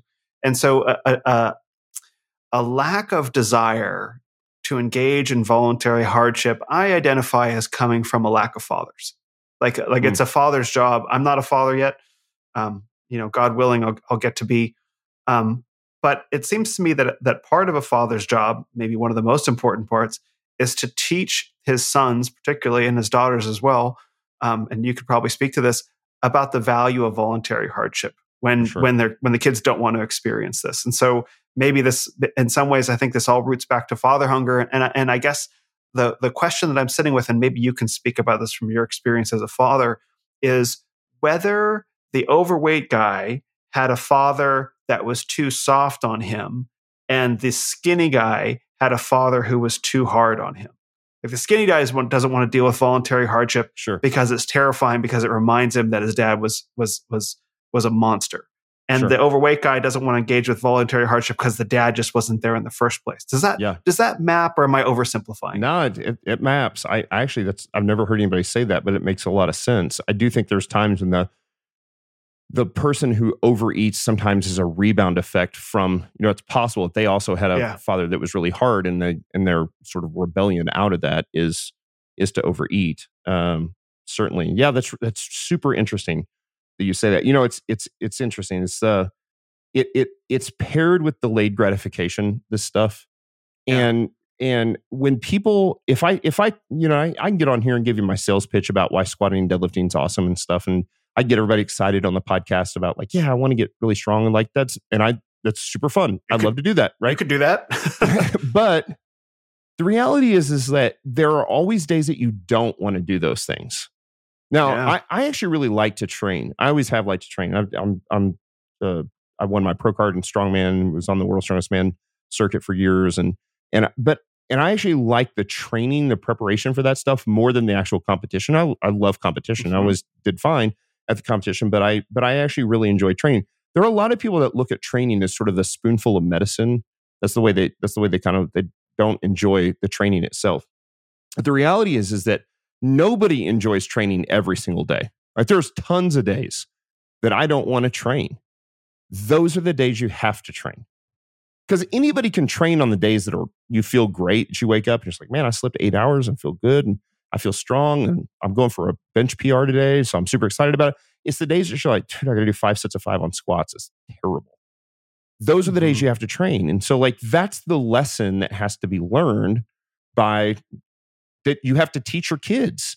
Like we do like and i do this all the time so i go next room over. My kids have a chore sheet. And i say it's chores but but it's actually like much more than chores. They get paid to work. They're employees basically of of, of us and uh we don't pay them for cleaning their rooms and stuff like that's that's Sure. expected right? But you know my 18 year old she goes and gets groceries for the family puts gas in the cars washes the cars doesn't you know they got a, they've got a long list a checklist of things to do.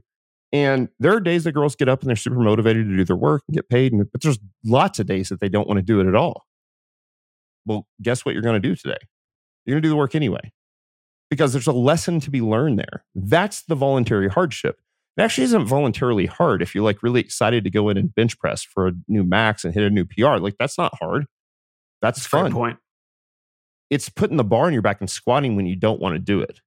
It's it's when Mhm. you it's when your kid was sick all night last night, throwing up, and you've got two hours sleep, and you've still got to come in and work out today, and you really don't want to. That's voluntary hardship. That's the lesson. It's the same lesson that you're teaching your kids about delaying gratification. It's the same problem that people have when they overspend and they live, you know, well above their means. They can't delay gratification. People that can delay gratification and choose hard things anyway, that's where the lesson is. And so for us as parents, we can teach our kids this stuff. My kids work out. Now, they're kids. So I'm not, you know, I'm not I'm not the Bulgarian weightlifting coach to my kids. We've tried to model it well. They watch what mom does. They know she loves it. We train my wife and I train together. It's like sort of quiet time for us. They know when we're in the gym training, they don't don't knock on the door and stuff. And they do those things because they they want to kind of be like mom and they're they're in that. I don't train them like I do my clients, but it's still a lesson I've taught them how to do. And I've taught them how to work. I've taught them how to work around the house. I've taught them how to work when on days they don't want to work. Sorry, it's I get up all the time and don't want to be a CEO of this company right now, but. I'd rather just like watch Netflix, but I don't get to choose that. And so these are the lessons that we're we're teaching our kids is that ability to delay gratification, ability to do voluntary hardship. Voluntary hardship meaning things you actually don't want to do. Not just things that are hard, not just pushing yourself to like run the extra mile or breathe really heavy, but to actually do a thing you don't want to do. These are the lessons that we're trying to teach our kids. That's that's what we're called to do as parents. And so and so we do that with our daughters. What would it look like if I had a son? I think I'd be terrible. I don't I think I would push him way too hard. I mean, you know, like that's Mm. I think God knew what he was doing when he gave me daughters that I, you know, I don't know. You know, I'd have a gay ice dancer for a kid. No, not really. This is a joke. Yeah. I, you know, it's just, it's, you know, I, I don't know. I, I think I, I can, I've been able to have the right amount of toughness for my daughters in teaching them these lessons. And I don't know how to do it. You know, I mean, uh, there's a lot of listeners out there who are doing it with sons, and I think they probably do it really well. Um, I don't know how to do that because I don't have it. I don't have any boys. So, um, but what I know is that we're called to do it, regardless of whether we have sons or daughters, or you know, other men in our church that we disciple, uh, men in our community. Like these are things. That, as a matter of fact, this weekend I've actually got a. We're doing a squat and deadlift camp here at the house for all the guys in my church and all the guys in we have a sister reformed church, and they're all coming to the house to do a squat and deadlift camp. Then we're gonna eat barbecued meats and drink beer and smoke pipes and and so it's just a it's a day of testosterone and masculinity. But for me, it's a way that I can give back. My Barbell Logic's an expensive company. You know, it costs it's a high trust uh, purchase. It's you know two hundred twenty five dollars plus a month to hire one of our coaches.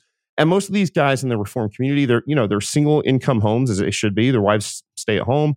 They're you know they're working. A lot of them are younger. They're in their twenties. They're working blue collar jobs. They don't have a bunch of money, and so they're not going to be able to hire me in at Barbell Logic, but I can give back to them by teaching them some of the things I know. So it's just a totally free camp that I'm doing for these guys. And like, hey, come on out. I'm going to teach you how to squat. I'm going to teach you how to deadlift. I'm going to tell you how to put it in your program. I'm going to teach you how to do this stuff. And then we're going to sit around and eat barbecued meats together. And the other thing I want to do is talk to the other guys about what they do for a living so that we can better support each other in our occupations in the community. Because like if there's if there's a guy in my church or in a sister church that's a plumber and I need plumbing, that's the guy I'm going to hire.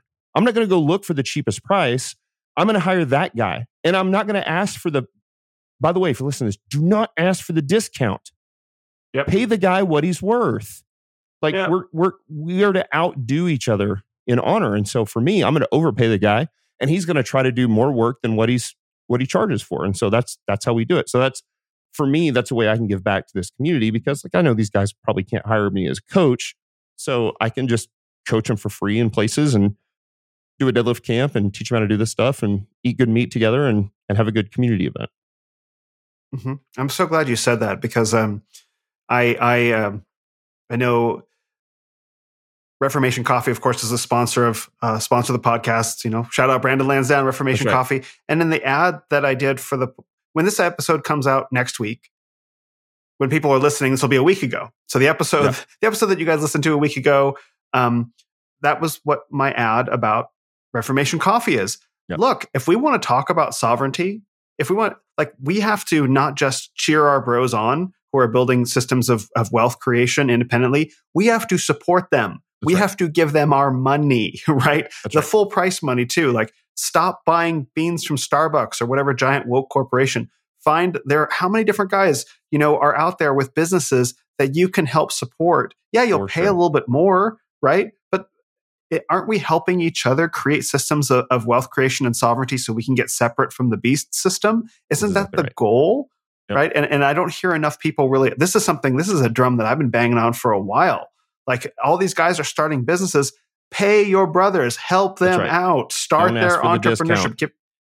exactly. Don't ask for the discount. Yeah. Don't just cheer them on. Like, yes, share them on social media. Yes, talk to your friends about them.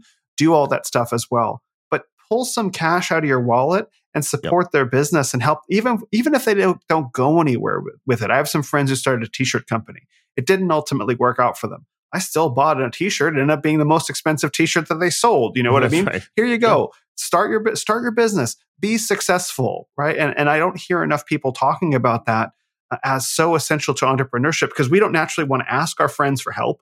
I get that, but it's incumbent on us to look around at our bros trying to do a thing and support them in doing it with with all that we have and all that we can. For sure. For sure. I, I have you read uh, Doug Wilson's book, The Gashmu Saith It? That's the so he had a, Uh, he had a I've started it. Okay, so he's got the documentary, whatever it is, nine ways to save the world. Is it nine ways, eleven Yep. ways? I don't know what it is. So um, Eleven simple steps is- to save the world. Okay, thank you. So, and he's got that's based on this book, and he's got a he's got a a lot of the book is about this sort of thing, but he's got a great chapter specifically on this very thing. Like this is what all of Christ for all of life actually means. Like it's it's hiring our. If you have a brother that's a mechanic, that's where you take your car. If you got one that's a plumber or general, like we we have general contractors in our church, so any work that I get done around the house, I'm going to hire those guys, right? Even if Mhm. they're not as skilled, even if they're a little more expensive, like what you're doing is you're, you're supporting the community, the brotherhood of what we do. And so, how do they get better? How do they get more skilled? How do they make like this is the opportunity, right? This is one of the things I've been able to help Brandon at Reformation Coffee. And listen, Reformation Coffee is amazing. Like it's it's the best It coffee I've ever had. Um, but it was it was good for me to be able to sit down and walk through some of the business steps with Brandon Cassie to help them with their to, with their coffee. There's a way that I could contribute there, right? And so certainly I'm a subscriber to their coffee. I've never asked for a for a discount. I pay full price for the coffee, and I'm I've invested in the company. I'm going to pay full price for the coffee. That's that's the deal. And so Mhm. for us, it's the same thing. Like you know, we have a bunch of young families in our church. They're all subscribers to the coffee, right? Like, and I get it. It's craft coffee. It's not. It's more expensive than Folgers, but what are you going to drink Folgers for? Like, there's better coffee out there, and a a pastor, someone that you can support in Christendom to help build into Christendom. That's the point. And so, like to me, it's a no brainer. And I, I realize a lot of people listen to this and be like, "Yeah, you're the CEO of the company. You've got the money to do it." But like, I've done this my whole life. Like, it's just make a sacrifice somewhere else. I would go as so far as to say, Brandon won't say this, but I'll say it because I think it's true. If you're a church and you're serving Starbucks or Black Rifle Coffee or like some sort of what, you're in sin. What are you? Mhm. You're literally spending church money to give to a woke organization to serve terrible woke coffee to your parishioners. That's a problem. Right now, it doesn't have to be Reformation, but you better find somebody to support, whether it's Reformation or a local coffee roaster in your town that's like, build. We need to be looking at building into Christendom in everything we do, period. So that means I want to build into Christendom when I hire somebody to fix my car, the mechanic.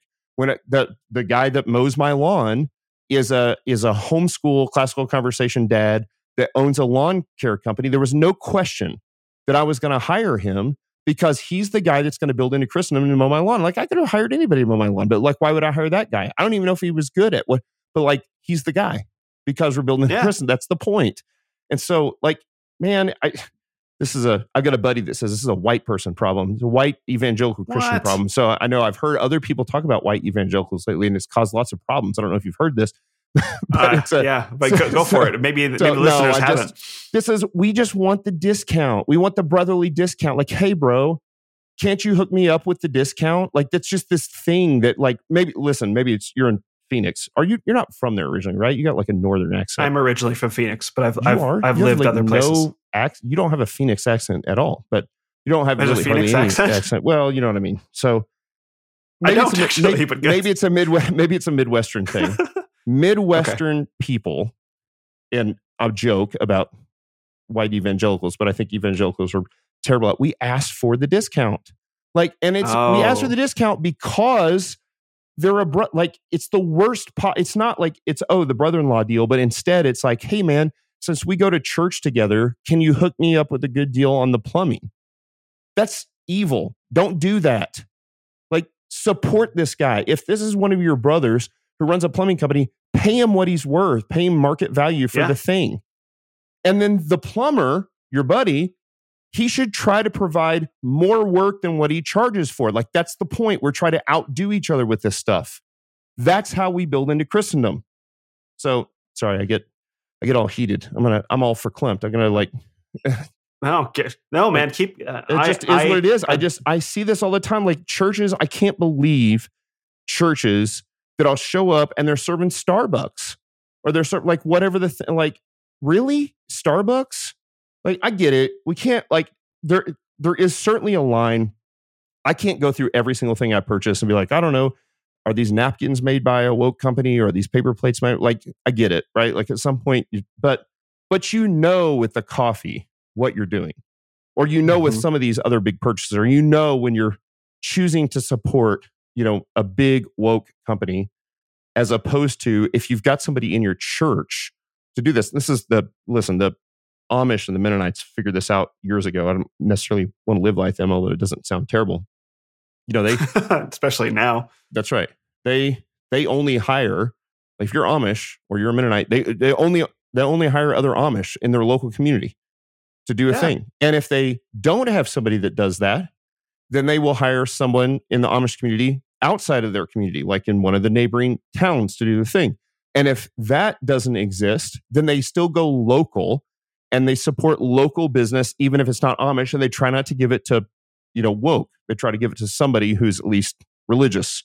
And so they figured this out that this is how you do this and how you build into Christendom. And so I'm amazed at what we do in in evangelical Christianity that we're just like, oh, whatever the best deal is, is where I'm going to spend my money. Like, is there no other, there's no other thought to this to like who you're actually supporting? And I, I hate that it's turned this way. I saw this coming years ago. I told my wife years ago, and I, I actually I started to see it with Starbucks. And I saw like Chick Fil A and Hobby Lobby, and I go, ooh, it's only a matter of time before every company in the United States is going to choose a side. Now look what's happened. Oh yeah, everybody's choosing sides. Now you've got you know now you got trannies advertising beer. And you're like, okay, well we know what side they're on. So not that beer. Mm-hmm. So anyway, so support Reformation Coffee or your local Christian coffee roaster at your church and stop by woke coffee or bad coffee. Don't serve, don't serve your people Folgers. It's disgusting. Nobody likes yeah. Folgers. So, whew. all no, right, uh, I digress. No, no, this is this is perfect because Reformation, like in Re- Reformation May, you may you've probably heard me say this is that you know as part of all these podcasts through Reformation May, which providentially are turning out to be some of my biggest guests ever. I'm going to be using Reformation Coffee. In fact, the ad for this will probably play just before right now when I edit the podcast. Is is Brandon's teaching me how to do a pour over cup of coffee because yeah. I like drip coffee, right? And so and, and and it's all part of this. Is like okay, if I'm gonna if I'm going to support this coffee company, right? If I'm I should learn how to actually drink coffee. That's I right. should learn how to taste the way that these people who roast it make it right? I should make this part of my life and make it fun and not treat it like a chore, right. right. How can I actually learn something about this?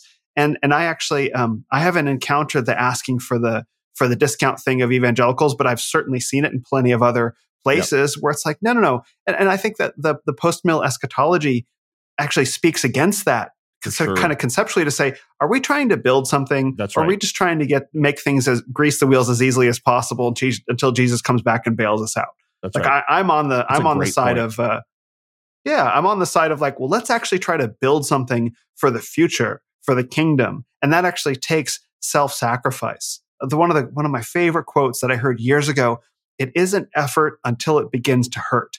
Yep. And it's like, are you re- you know are you really putting effort into building for the kingdom if you're trying to do it in a way that hurts the least? and That's spending right. money hurts. You know, if you can, if you can, if you can go buy woke coffee, you know, for five bucks, or buy a bag of beans for ten, or or whatever it is from from a from a man actually trying to build sovereignty, you know, for the kingdom. Yeah, that extra, it it meaningful, but it's a worthy sacrifice. It's a vol- right. maybe it's a voluntary hardship in a way.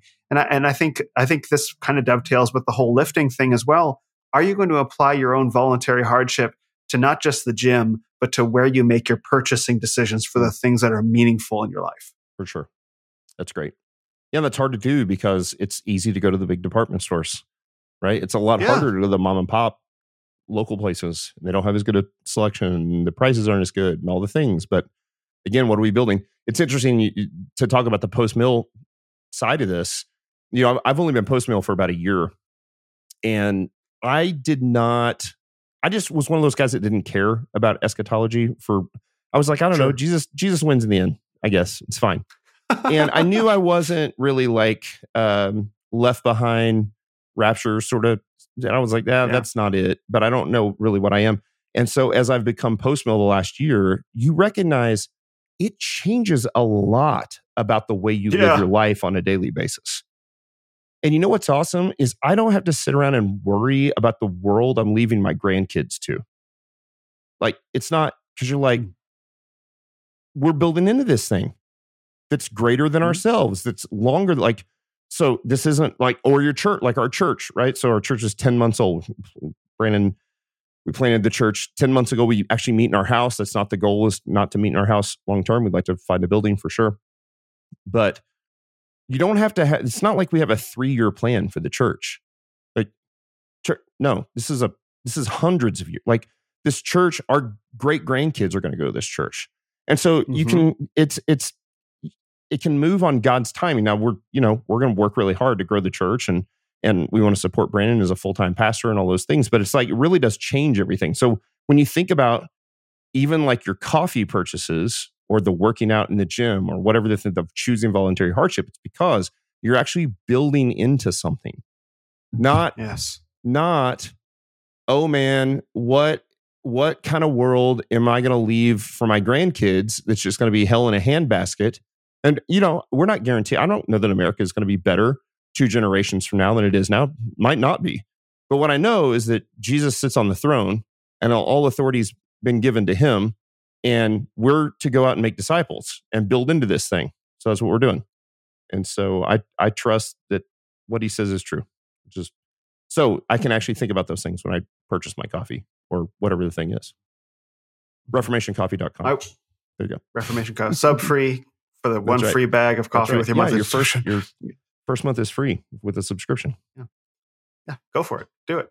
So um this is I was really uh I guess lucky in a sense, providential in that I got exposed to uh Calvinism and postmillennialism just at about the same time. Nice. I was taking my membership class for apologia, apologia as Calvinist, and I didn't really know what that was. So I had to think through, you know, the five solas and, and tulip and all that at the same time as I was learning about postmillennialism nice. which and so and so I've had to work out backwards in time how evangelical Christianity arrived at this point. Like, hey Right, guys, this is right. pretty cool. This lines up. It's like, Will, there's been so much going on for yeah, for right. 50 years to get to this point. That's right. So, um, but it seems like now it's all culminating in this discussion of of Christian nationalism. Yeah. Like, if we're really going to build into something, yes, our bodies, yes, our purchasing decisions, yes, sovereignty, yes, yes, wealth creation, yes, you know, pushing back on on mandates and wokeness and all that stuff. But it's like, okay, if we're really going to build, are we going to build into government? And are we going to make sure that we're building into something as opposed to building these separatist kind of societies, right? Yep. So there's been a lot of controversy over the past week around what Christian nationalism is, whether it should be advocated for or should be advocated against. And this is kind of the mil- the moment that we're sitting in. Are you open to a discussion about Christian Sure. nationalism? Yeah, let's do it. Okay. So what is what does it mean to you uh, personally, and and what uh, and I guess it's probably the same question as what would you like it to mean, or what do you see the dialogue is? Like there's a gap Yeah. there somewhere between because I think Christian Christian nationalism, how I conceive of it, is not really an arguable thing, but a lot of guys are arguing about it. So maybe Yeah. maybe we can talk about what we see it as. I think the word throws people off. I mean, like Mhm. before we even get into what it means for me, I think the word nationalism freaks people out. It freaks people out because Christian you does know, too. Well, yes, for sure, but it shouldn't freak Christians out. Oh yeah, both those words Yeah. freak out freak out the secular world for sure. Uh, the Christian part shouldn't freak Christians out, but the nationalism, you know, they think of like oh the National Socialist Party. It's like it's the you know there's these words that have been associated with the with history that the word nationalism has you know meant you know white supremacy or like that's that's what it conjures up for people, and so I get that. Uh, but if we just take a step back and just go like, well, okay, hold on. So, well, what is that? Well, instead of trying to define what you think the media is talking about when they say that, or oh, they're talking about this, you know, this crazy group of Timothy McVeigh and Oklahoma City bombing people, like whatever that is, right? right. Instead, if I just go, okay, hold on. Do we want Christian families? Yes. Do we want Christian churches? Yes. Do we want Christian schools? Yes. Do we want Christian communities? Yes. Then the next question is well, don't we just want a Christian country? Don't we want Christian cities, Christian counties, Christian states, Christian? Yes. So I think if you can explain it to people that way, they're like, who would argue against that? Because what again, I've heard Voddie say, like, what's the alternative? You want a secular country? You're gonna you're gonna fight, right? You're gonna fight for paganism. it's the so yes, of course. I I want I want a Christian government. Do I think that's going to happen in my lifetime? No, probably not. But again, I'm playing the long game. Doesn't matter. I don't think Jesus is coming back in the next 18 months. I think we got a while. so, you Yeah, know, I mean, probably it's like, right. so, I mean, he could, but I don't, you know, and so to me, that's the direction I, I see going. I think eventually, I think because Jesus sits on his throne, because Jesus is actually reigning right now today, then over time, he's to, and we, listen, I also think it's really hard for us to see this in America because I I think we've probably peaked in America, and I think we're on our way downhill. Now I hope that's. I mean, I'm I love America. I hope we turn it around, but right now we have our head up our hind end. But the reality is, is if you look at like how many people were Christians 50 years ago, how many people has Jesus saved in the last 50 years? Like how many people are getting saved in Asia and Africa and other, you know, in other nations? Like lots. And so, and again, because the New Testament says there, you know, there's neither Jew nor Greek, slave nor free, like that, that, that doesn't exist in the New Testament. And so as more and more people become Christians, like God is reconciling the world back to himself. I don't know. Is America mm-hmm. going to keep getting better? Or is at some point like somebody overtakes us as the world power? Like that's very possible. So I think it's easy for us in America to be like, ah, it's getting worse. It's hard to actually argue for postmillennialism in America right now because they're like, yeah, it's clearly worse today than it was five years ago. That might actually be true. But like, we're not talking about America. We're talking about the world. And so if the world, if Jesus is reconciling to himself, and like we know that over time, like that's, we believe the world is going to become primarily Christian at some point. Like that's what that outlook is. Now, the question is do I want my country to be Christian? How could I not want that? Who would argue against that? And they argue it not because it's not what they want, they argue against it because the words scare them, I think. I think they see Christian mm. nationalism and they think this is a scary word.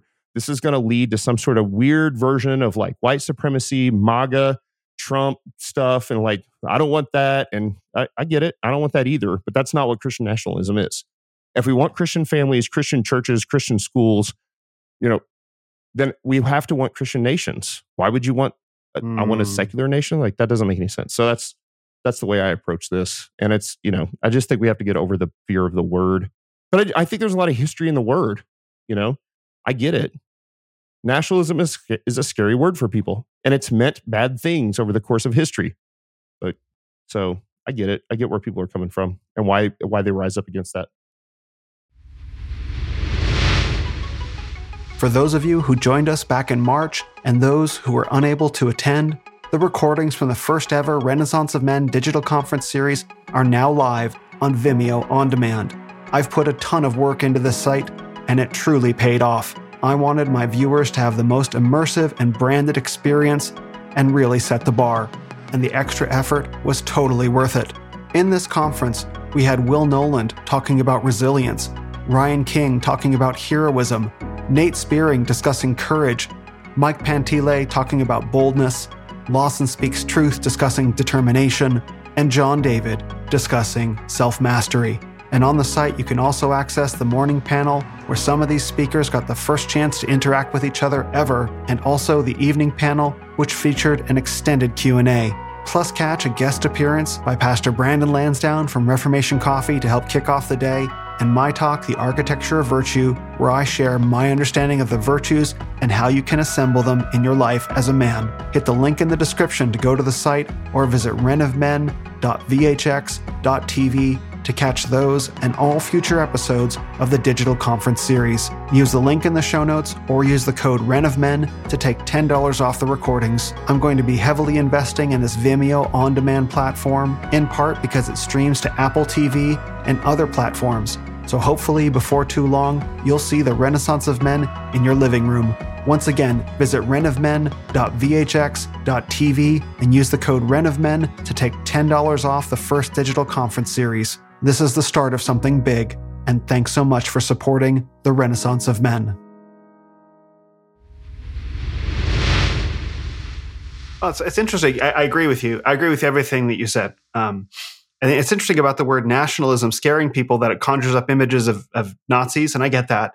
But Nazis, the, the German nation was taken down by other nations that had national identities. That's true. Right. That's so true. it's like nationalism is Nazism. Like, well, we defeated Nazism with other nations. Yeah. Right. It's such a low res. And I love the I love the question that floats around on Twitter. Like, who did the who did the world consider the universal bad guy before Adolf Hitler? You know what I mean? Before right. before right. you could reduce everything to that. Right. Is it, okay. So uh, we, you, we can do go think, that. By the way, do you think that America has a has trouble with this specifically because we are the melting pot of the world as well?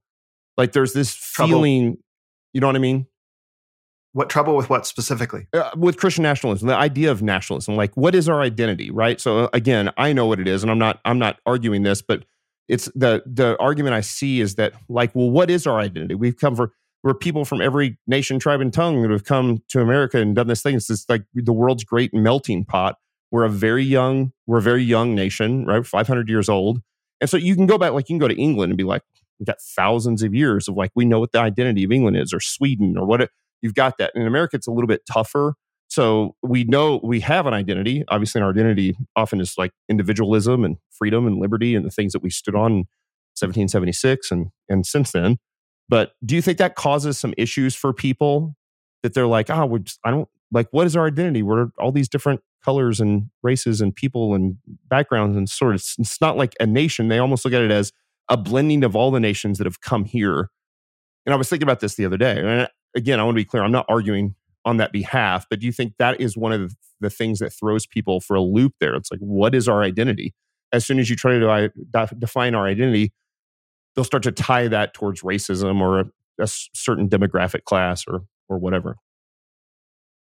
So I have a I have a um, I have a, a, a unique perspective on on this quest this very question because I've been to more than 30 countries around the world.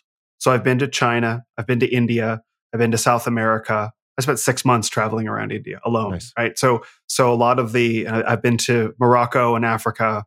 Um, so I've seen the world outside of the United States.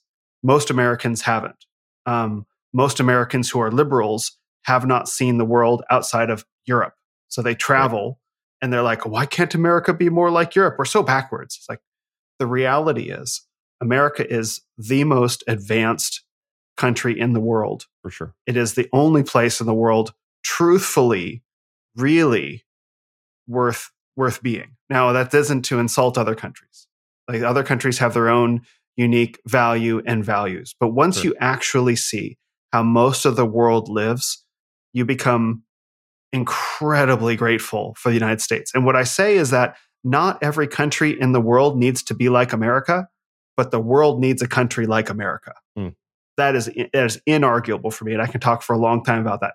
I think, and I really believe this, I think a curse of shame has been placed on America so that Americans are incapable of seeing just how good they are. A mm. curse of guilt and shame has been placed on America so that we're more ready to tear ourselves down out of this curse of guilt and shame than we are to look around the world and say, it's really bad out there. Mm.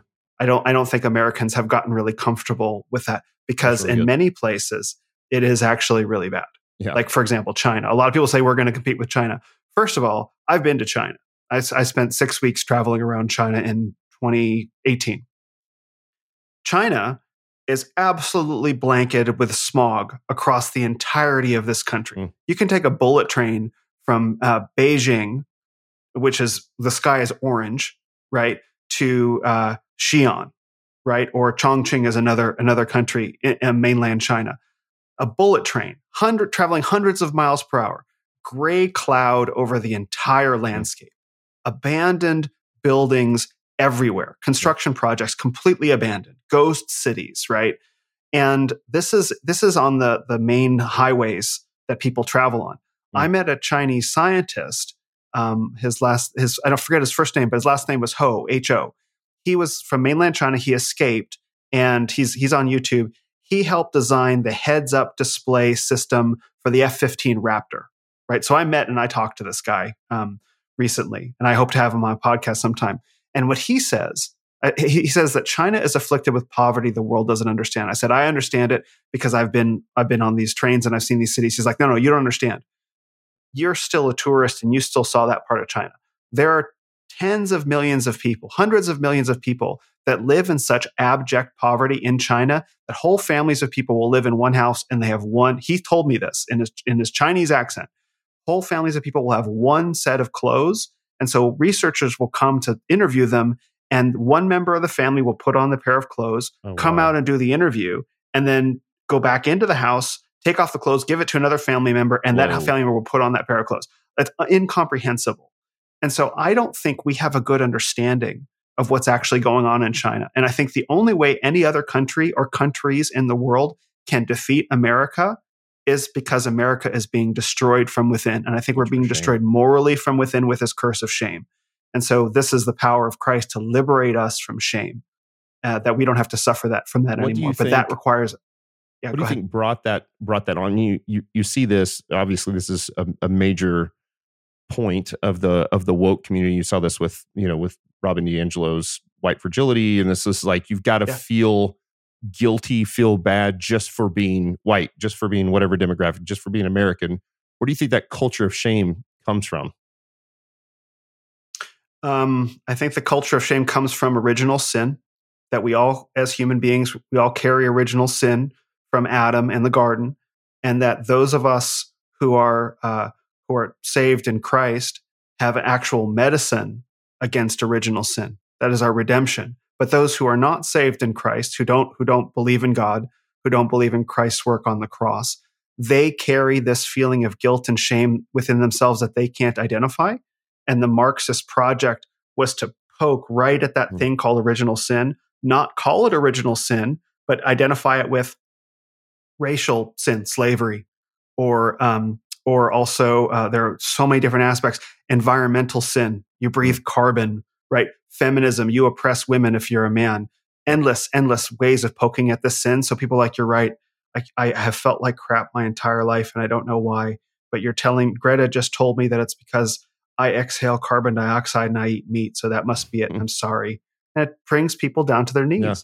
But then that's why the woke movement within Christianity is so um, so hard to look at because these are people that should be free Mm. from from shame and guilt, but they're clearly still crippled by it. Yeah, that's good good it's a good point. And and yeah, go ahead. Well, was, no, it's good. Mind, mind is thinking. Yeah, it really all stems from. It makes sense. It stems from this like cultural Marxism, and that that all of these movements that we've seen are really a, just a. Uh, it's that distilled down to something else. Like that's what feminism is. It's just you know what whatever the thing is of the day that makes people feel bad is just. You, I think you hit the nail on the head. It's the, it's the it's the root of Marxism. There. It's good. Interesting Yeah, and I it's think interesting the way it's played out here. Sorry, the way it's played out here. Go ahead. That it, I I know it's played out in other countries as well, but it is interesting. And I I mean I'm verbally processing here as I'm as I'm thinking through this that, it's, that it has specifically manifested itself in this in this culture of shame in America, where it hasn't like while while those same movements have penetrated other countries, other Western worlds, first world countries, it doesn't seem to be um, creating the same uh, issues that it's creating in America, right? Like, there's some of that in Mm. Western Europe and whatnot, but it is really interesting. This that you don't see like so many people, so many Americans hate America. Like they just want to talk. Mhm. They talk about how terrible of a country we are, how embarrassed they Yeah. are. That we're- that- and it- it's that. I don't hear that. Maybe it's there. Maybe I'm just not hearing. it, But like, I don't hear people say that from England or Germany or Spain or Sweden or I don't hear people be like, I'm just so embarrassed that I'm Swedish. I'm so embarrassed about this country. Like I don't hear that, but you know, it's weird the It's way it's very real in manifested itself here. It's it's very yeah the the demor well it's like um uh Yuri Bezmenov demoralization right Yeah. and and you know if you want to if you want to conquer the world you know with uh, you have to demoralize the men and the first men that you have to demoralize are the ones you know who are trying to bring moralization to the world right Mm. and so the thing is i think world war ii demoral in the post-war period demoralized all the different nations of Europe so that during our entire lifetime I think all of these different nations have lost their identity. Now, Mm. I've talked about this often lately. How many millions of men, strong, noble, courageous, you know, values-based men, moral men were just destroyed in two world wars. Yep. Just gone, just Yep. blown to bits, came back shell shocked, right? And that affected Europe way more than it affected America. Oh, for sure. So you had so you had, you had this post-war period that America was riding high kings of the world through the 50s and, and, and 60s. But at the same time, you had the Frankfurt School. You had the cultural Marxists fleeing Germany, coming to the United States. This is documented, thinking, how can we destroy this country from within? Let's demoralize. Let's demoralize the men. And you have Kinsey in the 1950s, yep. and then you have the 1960s when that took place. And yep. so, to lend some context, the Renaissance of men as a concept is a 40 year process to rebirth masculinity out of this attempt to destroy it. Hmm. So this, so the Renaissance of men, this conversation that you and I are having right now, it, we're riding the leading edge of a 40 year rebirth hmm. process to remoralize men. And I think it ultimately uh, culminates in Christ, as all things oh, do. Oh, for sure. We've, yeah. That's good. That's great. Hmm. Love it. I don't get to think but this is also verbally process very often in the middle of a podcast, but thanks for letting me do that. so You're welcome. You're welcome. Well, I think I think um, and I really do I really do think this. This is why I think barbell training is so important, specifically barbell training. Sure. Because if you as a man lack belief in your essential goodness, um, outside outside of redemption in Christ, if you wonder about your own capacity, if you go and you try to lift a heavy thing and then you can't lift it, and then but then you work up to the point where you can actually lift that heavy thing, you can move material reality. Yep. And you discover the benefits of that, you can remoralize yourself very For powerfully. Sure. Well, and, and it's on the opposite side, right? Is it when you can't lift something, it's about the most demoralizing thing that can occur. Remember, it's interesting when I first got in strongman and they, you know, they do the stones, the Atlas stones. And it's it's so simple because it's just a rock. and it's so hard. It's so hard yeah. To pick up an Atlas stone. And so I, you know, I can remember like by the time I was a pro that, you know, we're, we're loading 400 pound Atlas stones. But when I, when I first did it, and I was, I was pretty strong. I mean, I was an elite level power lifter when I first started doing strongman.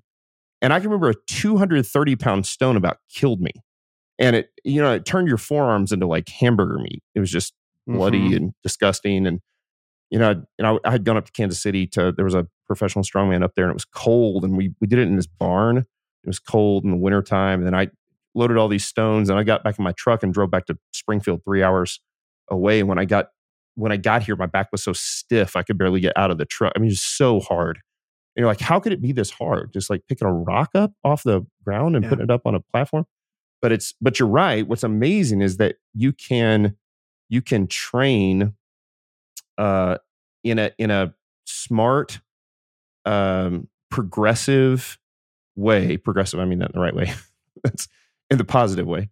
Uh, mm. Titrating the weight up a little bit at a time, and before you know it, you can lift the stone, or you can lift the yep. weight. Or and again, I you know I said the stuff I did about my wife, not to make anybody feel bad, but the reality is, is like she didn't really know what strong was. I just you know, we were working out together and I was like, oh, let's put five more pounds on the bar. And she would do that for a deadlift, you know. And I, I mean, I remember the first time she deadlifted 225 and I was like, that's great, you know. And then she came back a couple days later. I was like, let's put five more pounds on the bar. And she did 230 and she did that for like four years. And then one day she deadlifted 400 pounds.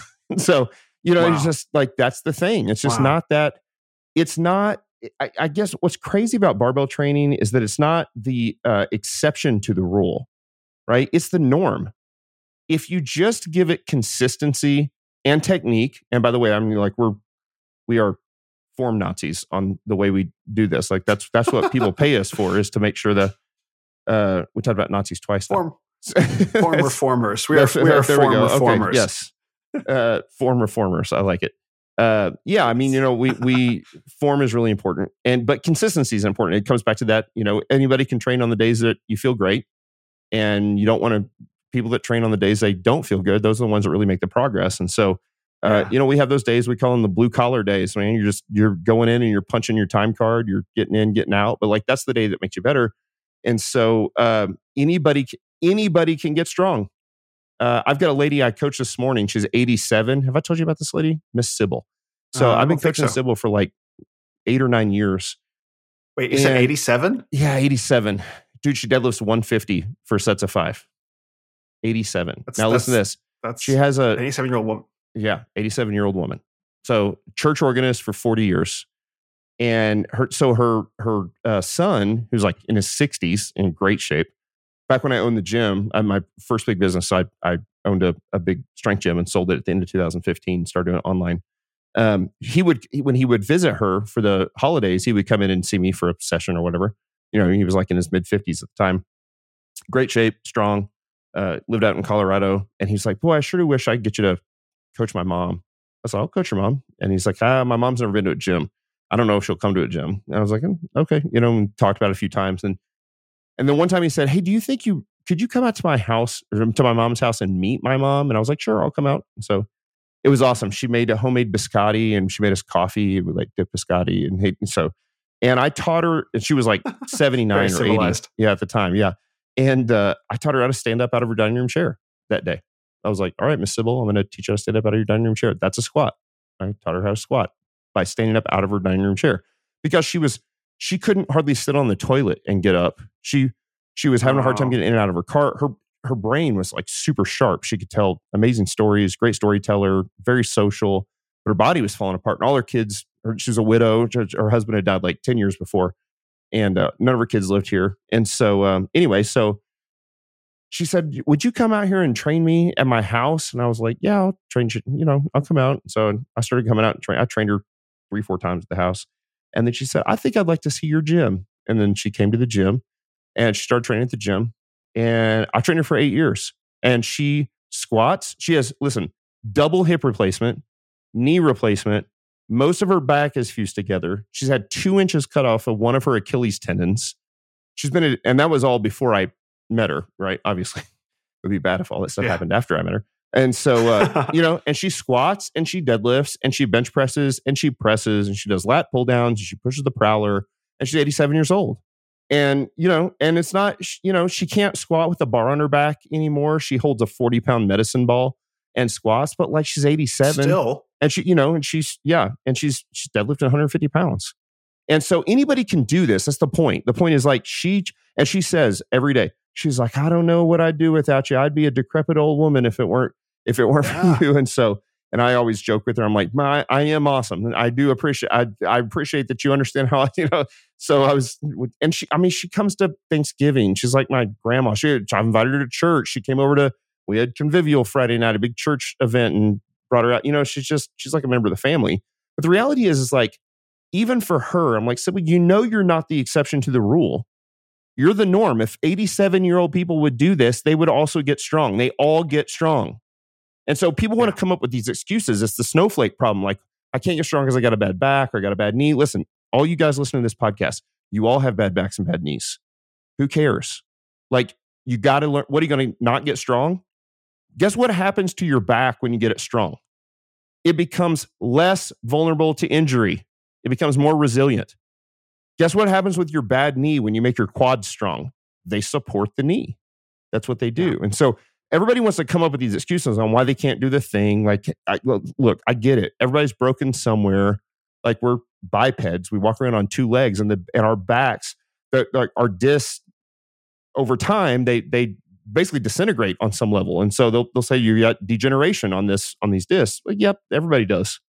That doesn't mean we don't lift. We still choose hard things. And so that's what we do. So Sybil is the norm, the 87 year old lady. My wife is the norm, not the exception to the rule. It's just what happens when you train consistently is everybody gets strong. And so if you'll choose, your listeners will choose right now today to just start getting strong. And I'll here's the here's the promo, the marketing that I'll give. I again I I tend to try to not send somebody to hire us on day one because again I know it's it's it's a fantastic service. If you decide to sign up for Barbell Logic, we got the best coaches in the world. We'll we'll pair you with the best coach on earth for you specifically, and your first month's 100% free. But here's what I tell people instead: just go to our YouTube channel or our podcast and like just start watching content. The videos are free. It'll always be free. You can learn, like, I don't know how to squat. Search how to squat, barbell logic on YouTube. And we got great how to squat videos, how to deadlift. You can do the same thing. So that's usually where I send people first because I know it takes some time to build some trust, to learn that we're the experts in the field and do the thing. But like, that's what I want out of people. And to me, when I come on a show like yours, this is again the way I get to build in a Christendom. It would be great if people want to hire us. That's great, but that's not the goal. The goal is to get as many of the guys listening to this podcast to in your audience training. And Mhm. that means watching videos. Listen, we're doing great. We're, we do great as a business. And so, like, what I really want people to do is like listen, watch the videos, listen to our podcast. We do 200,000 downloads a month on the podcast. I've told everything I ever know on how to on strength training on the Barbell Logic podcast. There's everything. I mean, I've literally am like when you're the subject matter expert, eventually we've done 600 podcasts. Told everything Wow. I know. Videos, same thing. So go there first. The content's for free. Learn how to do this thing and just start. Like just be people of action today. Don't just talk about strength training. Like we've got to actually do the thing. Get under the bar, put a bar on your back, do the best you can, squat, video yourself, watch your video, see what it looks like compared to the video that we did on YouTube and go, "Oh, that's not very good yet. I'm going to clean that up." And like that's what you do. And the, that's how you get strong. And then you'll find out that when you perform better and you're healthier, you feel better about yourself. Amazingly, you end up being better at your job, better as a husband, better as a father, better as a church leader, better as a business leader. Like all those things start to fall into place. Not because strength training is the best thing, because it's not, but it supports all of those. That's why we do it. That's fantastic. I find myself, if you're listening and you can't deadlift as much as an 87 year old woman and you're a man, you should probably work on that. No, it, ma- it makes me think of my, um, makes me think of my friend Glenn. Uh, Glenn is about to turn 70 and he came out. I hosted a men's retreat here in Phoenix two, three weeks ago. And he came out and, and he served as an elder role for the men who were there. And um, Glenn, sometime in the past four or five years, lost like 80 or 90 pounds right? He was having health problems, lost 80 or 90 pounds. Now he is literally one of the most fit dudes I've ever Mm. seen in my entire life. Like he comes into the gym, you know, he wears sleeveless shirts, and the, the dude is his arms are just incredible. And the dude's 70 years old. Yeah. Like I brought him in, and the guy, all the guys in the gym, I, I didn't introduce him to the guys in the gym. They're like, who's that guy over there? We've never seen him before. Right. And he's just doing these curls like, man, I want I want this 70 year old man's arms. That's right. You know, and it's like, and he and he's not the he's not the exception to the rule. He's not some genetic freak. Nope. Like this is what's available to all of us. Yep. If we just if we just stick with it. And, and I wonder if you can just speak for a moment about the necessity of time. Because that was one of the things that I really liked in your heart. I started out the conversation talking about the Hard Man podcast that you were on with Eric Conn. And so now I want to come all the way back around to it. Sure. Is one of the things that you made really clear was that to make meaningful strength and fitness goals takes time. Sure. Right? Like you like I love the breakdown like you can't build muscle and lose fat at the same time. That's right. That you they gave the clearest explanation of that. And to really to really build up, you know, whatever, 300 plus pounds on the bar, on the bar for squatting, 400 plus pounds, like it takes years. There's no 90 day, you know, quick quick program that you're going to do. I wonder if you can, you know, you can just rant about that for a minute because I, I love your fitness industry rants as well. yeah, for sure. Right. Well, first, I hate the fitness industry. I hate it. And just as much as I hate bodybuilding, I hate the fitness industry. You're like, how does that work? You're a CEO of this fitness company. I just, man, it, it's again for your listeners that are, many of whom are going to be post mill and have that sort of the, like the long view. That's the same view we take in the fitness stuff, right? It's not They better Again- be post mill. say they better be post mill. They, they better be. so you've convinced them at this point. Yeah. Yeah. I mean, like, Yes, I hope and so. so, and so we sh- we should be able to take the long view on this thing. And Yeah. so again, I it's perfectly fine to have goals. I like to have goals. Like you know, as a matter of fact, we just booked a, a trip down to Mexico in, in June. So I'm like, all right, I've got a goal to like I want to look as good as I can and perform as well as I can for Mexico, and that, that's this little like short term goal. But in the grand scheme of things, it, that's not why I'm doing this. I'm doing this for the long term Yeah. health benefits for what it what it gets me. Again, it's not about accomplishing the goal it's what the work itself gets me it's the it's like Mhm. you know it's there was something extremely valuable in the squat and deadlift workout i did yesterday at the cabin all by myself where there's no cameras and there's nobody to see there's nobody to tell me how great i was like there there's value in that in the work in the actual work and so that's when we take that long view then we then we realize like okay i'm not trying to get you know it's not seven minute abs or or 90 days to like a beach body or like whatever that thing is it's like it's the work itself. So so what's great about that is like you can reap the benefits of the work itself today like tonight like go to the gym right now. Because it's not actually about like how much better you look after the workout. It's the work itself right? And then there is Yep. this incredible thing that occurs a stress recovery adaptation cycle that this guy hans selye this this german figured out back in like the 20s he's just like it- you know it's it's the it's the you you stress your body in a way it hasn't been stressed before. It recovers and it adapts to that stress and actually adapts to what would be what could be even a bigger stress than that for next time which is why Mm-hmm. when we take the long view we go in it doesn't matter where you start squatting. When somebody hires me as a coach i'm like look i don't care if you start with the empty bar 45 pounds it doesn't matter to me where you start. It doesn't you know, there are times it's like when people try to clean themselves up to go to church. Like i need to clean my life up for a good and you're like no it's the same thing when you start training like it, man it doesn't matter where you start start with the empty bar start with 60 pounds doesn't matter and then what we can do is we can literally just go in and add five pounds to the bar every workout.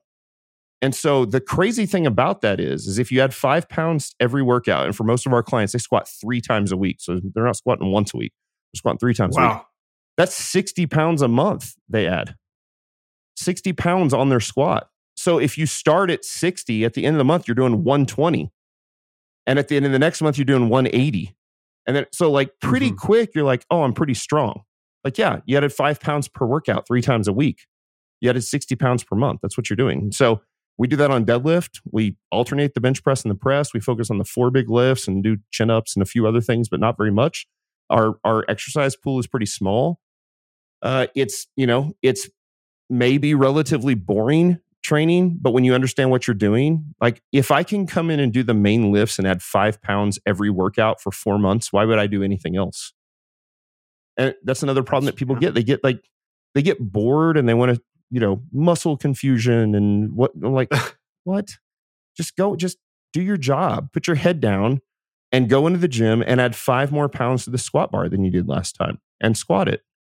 And no matter how much you want to quit don't quit. Just finish and then rack it and then move on to the next exercise that's what we do and what you'll find is that while there's tons of value in the work itself you will actually lose track of time a little bit and all of a sudden like three months in four months in you'll glance at yourself in the mirror and you'll be like, who's that guy? Because you're a bigger, stronger version of yourself than what you were when you started. As a matter of fact, literally every workout you are, every time you go into the gym, you're a bigger, stronger version of yourself than you were on Friday. And that's that's pretty satisfying. And so the key again comes back to perfect technique, which you can learn from a lot of our videos, and consistency. Doing it when you don't want to. Understanding that like blue collar days, the punch the time card, get in, get out. There are days that it's going to be awesome. Enjoy those days. The days that suck, the days that you're tired, the days that you, you know you want to get it over with, just get in and get it done and get out. And that's how you make progress. Because consistency and longevity, that that's that's what leads. Like this is, you know, I was talking about our podcast doing well. Man, I've, we've recorded every week since 2017. So Mhm. that's what people can't do. Six videos, years. same, yeah, videos are the same thing. I don't know how many hundreds of YouTube videos we have. Hundreds, all professionally produced, nothing on a cell phone. Like it's just, it's the long game. You're just playing the long game. You just outlast people. And and it was the same thing here with us with the business. I mean, the business did pretty well from the beginning, but over time, like we just we continue to work and get better and work and get better. And pretty soon you're like, oh wow, we're like one of the biggest online coaching businesses in the world. I was like, well, we've been going since 2016. Every day, all the time. 24 hour feedback, no matter what. Like, you know, I, we we have a statistician that works for us, and he was telling us how many millions of squat videos we've broken down. I mean, it's millions of squat videos Wow. we've broken down. And so it's yeah, it's that's what it is. It's the longevity. I never get sick of it. I love it. I love helping people. I love coaching. Uh, but that's that's understanding the same way you look at eschatology with the long game. You have to you have to look at your fitness life the same way. I'm playing the long game. Like I'm doing this because of what the work provides for me, the voluntary hardship. And oh, by the way, I get to look better and feel better in the process. Yeah, that's that's awesome. Those are fringe benefits, though. I think you also touch on a little bit of the, the the father hunger because one of the things I know about what you guys do at Barbell Logic is you know you actually have a coach engaging with the with the with the individual, Yeah. checking their form, being there, present with them because that's the thing that I ran into. It's like because I tried the online programs, you know, the PDFs, and I was like, I have a question. I'm I'm three four weeks in and I'm freaking out. I don't know if I'm plateauing Yeah. or going the wrong direction. I ask the PDF a question, the PDF doesn't say anything that's right. right? So to find it, to so to find an actual person, it's like, hey, I have no idea what I'm doing. Help, and that they can offer reassurance or correction where necessary. I think that that's super important. Oh, it's the it's It gets overlooked. sure. It's the separator for us with the all the you know online Oh. coaching. That that term online coaching for most people means buying an online program. But that's not online coaching, right? Like I wouldn't say I'm your football coach if I sent you a football program and you read the program. Like what makes you a football coach? Well, it's actually coaching the technique. I actually have to teach you how to get in a three point stance and fire off and hit, you know, whatever the thing is. Fin- strength coaching is the same way. Like if without technique coaching, you're not actually coaching. You're just selling somebody a program. That's on. It should be called online programming. Now, the world's not going to listen to me about how they call online coaching the wrong thing, but like that's that's the thing. So for us, one, we have our own software. Everybody gets their own gets personalized programming. We don't use templates or cookie cutter anything. Mm-hmm. Your your program is all for you. But the thing, the real separator is you get paired with a coach that's specific to your needs and like your demographics. So you know we've got people that are you know, I don't know, postpartum moms or whatever. I've got female coaches that do that, whatever it is. And so you video your lifts every single workout and upload them on our app. And then your coach fully breaks that down in a screen recording within 24 hours of you doing your workout. So by the time you get to mm. your hmm. next workout, you have the feedback from the coach. Well, nobody else do, does that. And that that's all built into our software, screen recording software, all this stuff. So you like you see yourself squatting, but you hear my voice as a voiceover and it's you know, I can record it right here on the podcast microphone and stuff. It works great. So it's uh it's pretty nice and it's it definitely leads to building a relationship with your clients. So like you said, that kind of scratches some of that father itch or some of that like uh, you know having having somebody who's an authority on some level. Like even the clients say all the time when they have to turn the camera on. So let's say they're they're going to film their last set of squats. They're going to do squats 225 for three sets of five. Well, the first set, first couple sets, like, ah, maybe they sandbag it a little bit. But they turn on the video for the third set. They start recording themselves. They're like, I got to do this perfect because coach is watching.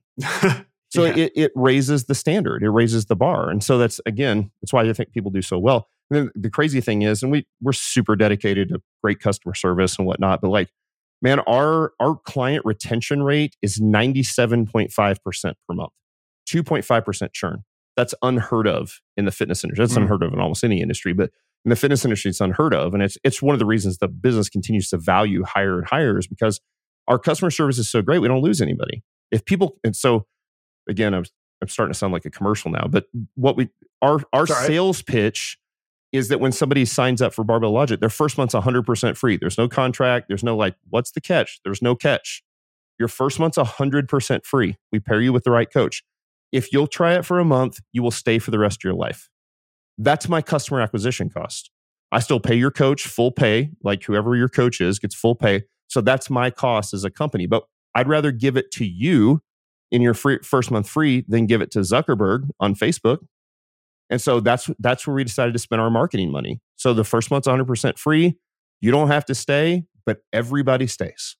And so that's that's that's the pitch. I mean that's that's why it works. So yeah, it's it's worked great. Love it. Have a great team. Have a great business. I mean, people that are surround me are incredible. Our coaches are nuts, man. They're they're fantastic. So couldn't ask for a better team to work with. And I get to I still get to coach some, and I'm coaching Eric Conn and and some of those guys, and and um, I have a I have a blast coaching. But you know, I love being a CEO at this point. Really, my life is I'm mostly a CEO, and that's uh, so I get up every morning and I knock out the super early. I get up four thirty. I don't set an alarm. I always wake up early and and I knock out the urgent stuff, the online coaching stuff, and then I get to spend the rest of my day being a CEO. And by three o'clock or so in the afternoon, I shut it down and and I get to be husband and, and dad, which is a pretty sweet life.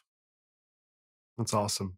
That's yeah. awesome. Yeah, I uh, I I really recommend everyone listening if you're looking for a strength training fitness program to go to Barbell Logic. And the only re- the Barbell Logic, the only reason that I don't train with you guys is that I train with my buddy Sean, who I go to church with every week. Yeah, you were so like that. It, well, that's great.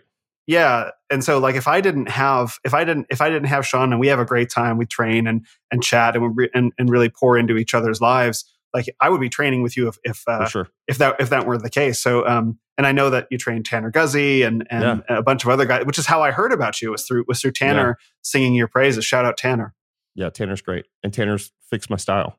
So same. Tanner recommended what I'm right. wearing now. That's right. Yeah. The white shoes and the shorty shorts and the polos. So it's no, we're good. I'm not there Actually, yet. A, bu- a bunch of my coaches uh, have utilized Tanner since too, and uh, it's always interesting. It's like you when you see them, or even our clients. I have clients at Barbell Logic. We'll go to like a powerlifting meet or a or a seminar or something, and I can tell if they've hired Tanner as a coach because Yeah. I can tell that I'm like, oh, like he he looks the way he's dressing is fantastic. So, and that's a big part of it too. Again, like I think sometimes we can take the aesthetic side of this, and we sort of as Christians can kind of you know poop on it a little bit, and you're like, ah, it's just aesthetics, it doesn't matter. But like, uh, the your appearance matters, and what you're trying to convey, like Yeah. as as somebody who's trying to convey some amount of you know dominance or or whatever that is right so authority authority and what i'm trying to say like the way you dress matters like if i if i'm in sloppy clothes a big ratty t-shirt cargo shorts it's not conveying what i want to convey and so and that's actually t- was tough for me when i first hired tanner because i'm a ceo of a multi-million dollar company but it's a fitness company and so i don't dress like i'm Mhm. not wearing suits so how do i dress so that it's like okay this guy's professional and he looks i mean you can even see like in the background in my in my office and stuff like that I, I think about those things you know there's not dirty laundry on the floor which I, i'm amazed at how often i do a zoom call and somebody's got dirty laundry in the background i'm like what what's It's going on insane. then Madness. it's crazy. There's just toys everywhere or something. So, yeah, I think about that kind of stuff. And so that stuff matters. And certainly, the Tanner will tell you the very best thing you can ever do for your style is get in shape. It- you know, you lose the spare tire, lose the 20 pound gut, and uh, it's amazing how much better clothes will fit. And so, all it all helps tremendously well. And those are nice having that synergistic industries to work with for sure. We got a bunch of good, good buddies and friends like that. Yeah, exactly. Yeah, and I think I think it's something. I think everything that you, we've talked about today is so important for Christian men to begin thinking about. You know, supporting your brothers, getting in shape, upgrading your style, really, and, and recognizing that it's all for the purpose of building into Christendom. That's right. Like all these things, they fit together. They're not separate pieces of different things. They're all the same pieces of the same thing. And this is this is what I'm trying to really impress upon men with the whole notion of the Renaissance is that there is a rebirth happening, and it's not any one aspect of this. It's not just the materialism or it's not the Gnosticism. It's everything. We have to somehow be in the world, not of the world, right. aware of the spiritual, but not you know not not floating up in the air. And this is it's such an enormous ask for men, but but I think I think um, it's an obligation for Christian men, and I think that's reflected in the Bible. Yep. Think it's it's very scriptural to see the way that the that the men in the New Testament acted, the Old Testament for that matter. But it, it's the benefits in in this life are are immeasurable, and if you have salvation carrying you into the next, why would you not want to have both those things right. together? That's good. Yeah. Love it. Yeah. Well, fantastic. Thank you so much for your, your time today, Matt. I've, Awesome, I've really appreciated this conversation and, and all of your, your wealth of, of insight and your passion for these topics. Absolutely. Hey, thanks for having me on the show. I've been a fan. Excited to get to know you more. And and uh, no, thank you so much for letting me tell my story on the on the show. You're welcome. Welcome. I got to get myself out to Springfield for sure. Yeah, for sure. Get we've got good coffee and good squatting. So we need to I get like ourselves out to. Phoenix. Actually, I love your church too. So I uh, I would love to hear at some point how you how you found Apologia out in the middle of nowhere. So did you did you pick up that it was just this like great church? You're like, did you did you have a contact? How did you originally find your church? Oh, um, I I discovered them through their podcast. Okay. I don't remember how.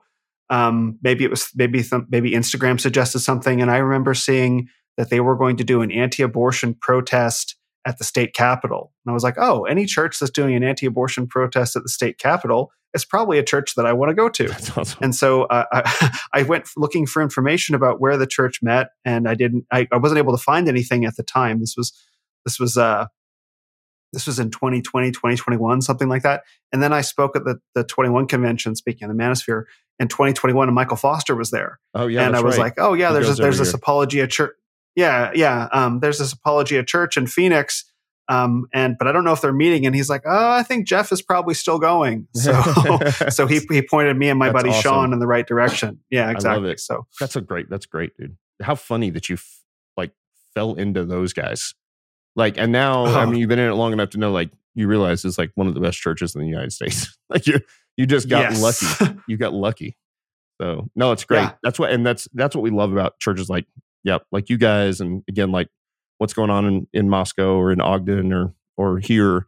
That you know, it's, you're building these little pockets of Christendom where you are, and it's uh it's pretty cool. So it's been awesome that I get to help with that some and uh, make men stronger for sure. And and wives. Absolutely. We make them stronger too. It's Yeah. okay. Nothing wrong with That's that either. So Does your wife ever do podcasts? Because I feel like there's got to be something for, for wives and barbell mine, training. She's done like mine a few times. Yeah. So I mean, again, I'm not. I always have co-hosts and stuff, but we had my Sure. original co-host. We had both our wives on. We've had them on like three times, and they're super popular episodes. They're hilarious, and and uh, we had a few drinks beforehand to loosen them up, and, and then they they end up they end up. Uh, yeah, it was it was a lot of fun. So you know, she's funny. She's uh, my wife is awesome, and she's uh, she's extremely wise, but she's, you know, it's it's funny. She balances me out and they're like, I'm the guy that's always like in the limelight and I'm the CEO and then she's wants to be kind of behind the scenes and she's much more quiet and, you know, doesn't necessarily want to be the public speaker and but it's funny when she when she says stuff like, you know, well, in Sunday school or something, she'll say something and I'm just like, whoa, that was like super deep and super wise. And she's just sitting there chewing on stuff.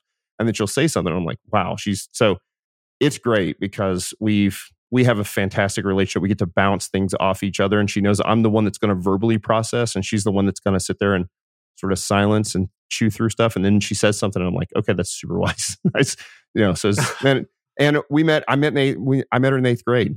Yeah, she's my high school sweetheart. Met in youth group at church, and just the way it's supposed to be, man. I just wish I'd had a few more kids. Nobody told us you know we didn't understand that rule so we had two kids and wish i had about six of them but uh but yeah you know we didn't didn't really understand the a lot of that kind of stuff has changed over the years for us so so that's okay i've told my kids i gotta give me a million grandbabies and and uh they'll pick up where i left off Mhm. Yeah, I mean, I've got a couple. I've got a couple minutes left before I got to go. But um, does does your wife uh, does your wife advocate for barbell strength training for women? Like, is that a Oh, subject for that comes sure. up? Because Yeah, yeah, yeah, for sure. And then actually, like again, a lot of our coaches, I, I've got, I've got some fantastic female coaches. We we try to set people up. We don't say this overtly, but we we tend to. Men typically get male coaches, and women typically get female coaches. Occasionally, we'll have a coach Sure. that coaches a husband and wife team. You know, so it's maybe it's a female coach, a husband and wife, or a male, whatever. But um, but our female coaches are they're great and they're strong and they look, you know, they look the part.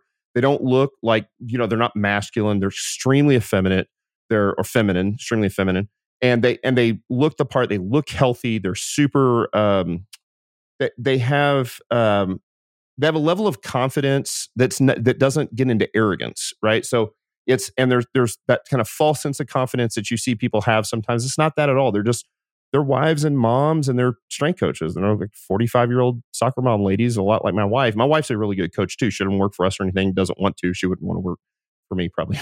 but but they're great Mhm. at what they do. And so yeah, so my my wife's done a great job of of just advocating that, but also just the other female coaches that work for us are fantastic. And so um, you know, and they're it's interesting that my business isn't you know isn't overtly a christian business it's a i mean it's a fitness business and so we've got all sorts of coaches and stuff but it's it's interesting the way as time has gone on how the majority of my employees have sort of adopted a very similar worldview as as what i Mhm. have and um you know obviously they, everybody's super aware of how how i live my life and what i believe and you know i try not to jam anything down anybody's throat but it's interesting how I think I think there's something in strength training as well. You have to take personal responsibility for like again, nobody's going to make you squat. So there's not a lot of victims in strength training. I don't know if you've seen there's actually I've seen articles, you've probably seen these before about how guys that lift weights tend to be more on the right politically. Have you seen these articles? yeah, yeah, Well, of like- course. Of course they are. Because because people that are on the left are victims. And victims don't squat. Victims complain about squatting or whatever. So it's interesting how, you know, it's so heavy. right? Isn't it crazy? So it's interesting. It's like, oh, if I'm going to take personal responsibility and put a heavy barbell on my back, then that that works itself out in other places in your life. And so I see it's funny. Like you know, we we try to be very careful to be generally apolitical and a-religious in in the business because I'm just trying to get everybody strong. Like legitimately, I'm just trying to help people get strong. And I think for some people that is often the step that they need to take to improving their life in what may be like a long-term actual spiritual change in their life. Again, I don't think squatting gets anybody saved, but I think it's important. But it is interesting over time how people are like, oh, it's interesting. It's just like I've I've just no, I haven't said it out loud, but I've just noticed more and more people like, yeah, these strength coaches, these people that squat, they all kind of, you know, they've all got a gaggle of kids. They all have seven kids, and like all yeah, all my all my strength coaching mamas that work for me all have six kids and live in Montana.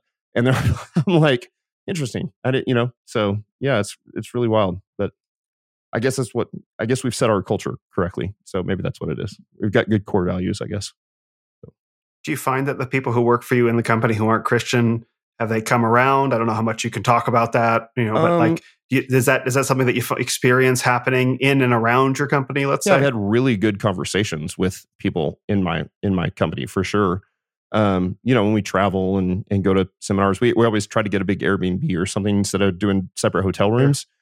And so we get to have a lot of time to work together and talk. And you know, they've seen my life, and they also know they know my past as well, and so I haven't you know hidden that stuff either. So they they know that I've gone through a major change, and so yeah, we've had great conversation. I've got a, I've got you know I've got a a good group of Christians that work for me, and then another group that I I don't think anybody is hostile towards the gospel, which is interesting because Romans tells us that they are.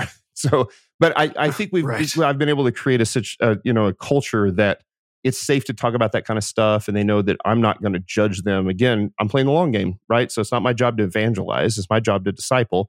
And so to teach the gospel and and I let God do what God does. And so because of that, you know, they don't have to worry about I'm not a used car salesman with the gospel with my with my employees. Right. And so um yeah, I think that culture is shown through pretty pretty um pretty intently at Barbell Logic for sure. And then you know, it's been nice. They they've allowed me to do stuff like you know like your podcast your podcast is a controversial podcast we got into eric Conn's same sort of thing and so is it well you know what i mean is it a podcast yeah, yes yes oh, it, okay it is if you run a multi-million dollar company like mine then it's like it's a, oh, okay. but it's but it's good because the, you know while barbell logic has been able to stay relatively oh, apolitical and a-religious like they've let me go on these podcasts to do these things to be able to talk about this stuff and so you know what that's what i mean so you know, we uh, obviously Barbell Logic is not going to take a super hard stand on on anything political or whatnot. I mean, it's it's a corporation, so it doesn't have morality because sure. it's a. But I'm very grateful that that my company and my employees and my investors and my shareholders let me go on podcasts and talk about whatever I want to talk about as a on a personal level, which is pretty nice. So I've yeah, got to do that. You be yourself yeah they let you they let you be yourself yep. and you know they don't they don't make you censor yourself for the benefit of the company because all these things are you and and That's and right.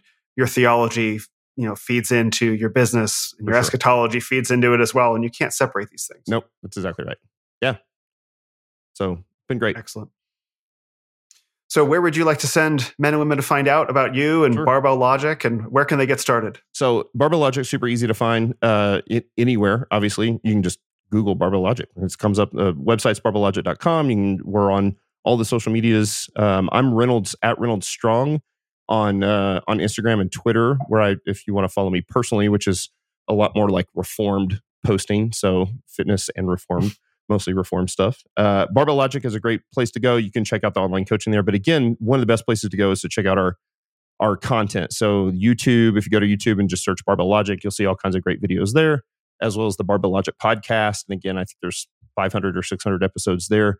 That is that podcast is in a is in a very systematic, logical progression of strength training. So you can go back to the very beginning and just listen to the most basics of strength training, and then it walks through more and more advanced sort of stuff as we go along along the line. And so uh, there's an entire series on programming or or technique or whatever that you can find on the podcast as well. Again, I always try to send people there because all that content's free, will always be free. We're a service business. We make money from service. So that means I don't have to make money mm-hmm. from content, which means the content's never going to be behind a paywall. I don't think there's anything wrong with putting content behind a paywall. But for us, that's the way we get people into the funnel. So so that's where I, I would say, hey, just consume the content. You can literally Google any question you have in the fitness world and ask any question and type the words barbell logic. And we I promise you we'll have a podcast or a video or an article about that. And so we try to answer every question you could ever come up with. Uh, I've got great articles too. I've got my editor in chief as an attorney, no longer practicing attorney, but work you know works for us as an editor in chief. He's a phenomenal writer. So we've got written word, spoken word on the podcast, and videos as well on YouTube. Uh, so that's where I'd go first. Fantastic. All right, I'll I'll be sure to send everyone there because you know fitness and Christendom are those are hot topics right now. Those are sure. that is very much up, and uh, and having good resources to send men and women to, I think, is is crucial. So that's really valuable for me to know because I have my own questions. Yeah, for sure. Yeah, yeah. And let me know, and it, it, you guys can reach out anytime. I love getting questions as well, like on Twitter. If you if you'll ask me a question on Twitter, I, you know, you guys from Eric Conn's podcast ask me questions all the time. Again, at Reynolds Strong on Twitter. Uh, happy to look at, you know, uh, obviously I don't want 10,000 of these, but like some, sometimes people take a video of their squat and they're like, hey, I'm happy to look at something like that from somebody in the community. So if you, you know, you got any questions for me, feel free to reach out. I'll always respond uh, on Twitter or Instagram or wherever. Easy to find. Also easy to find my email as well. You can just Google my name as well. Excellent. Well, thank you so much, Matt. I really appreciate it. Thanks, brother. Thanks for having me on the podcast. Been great.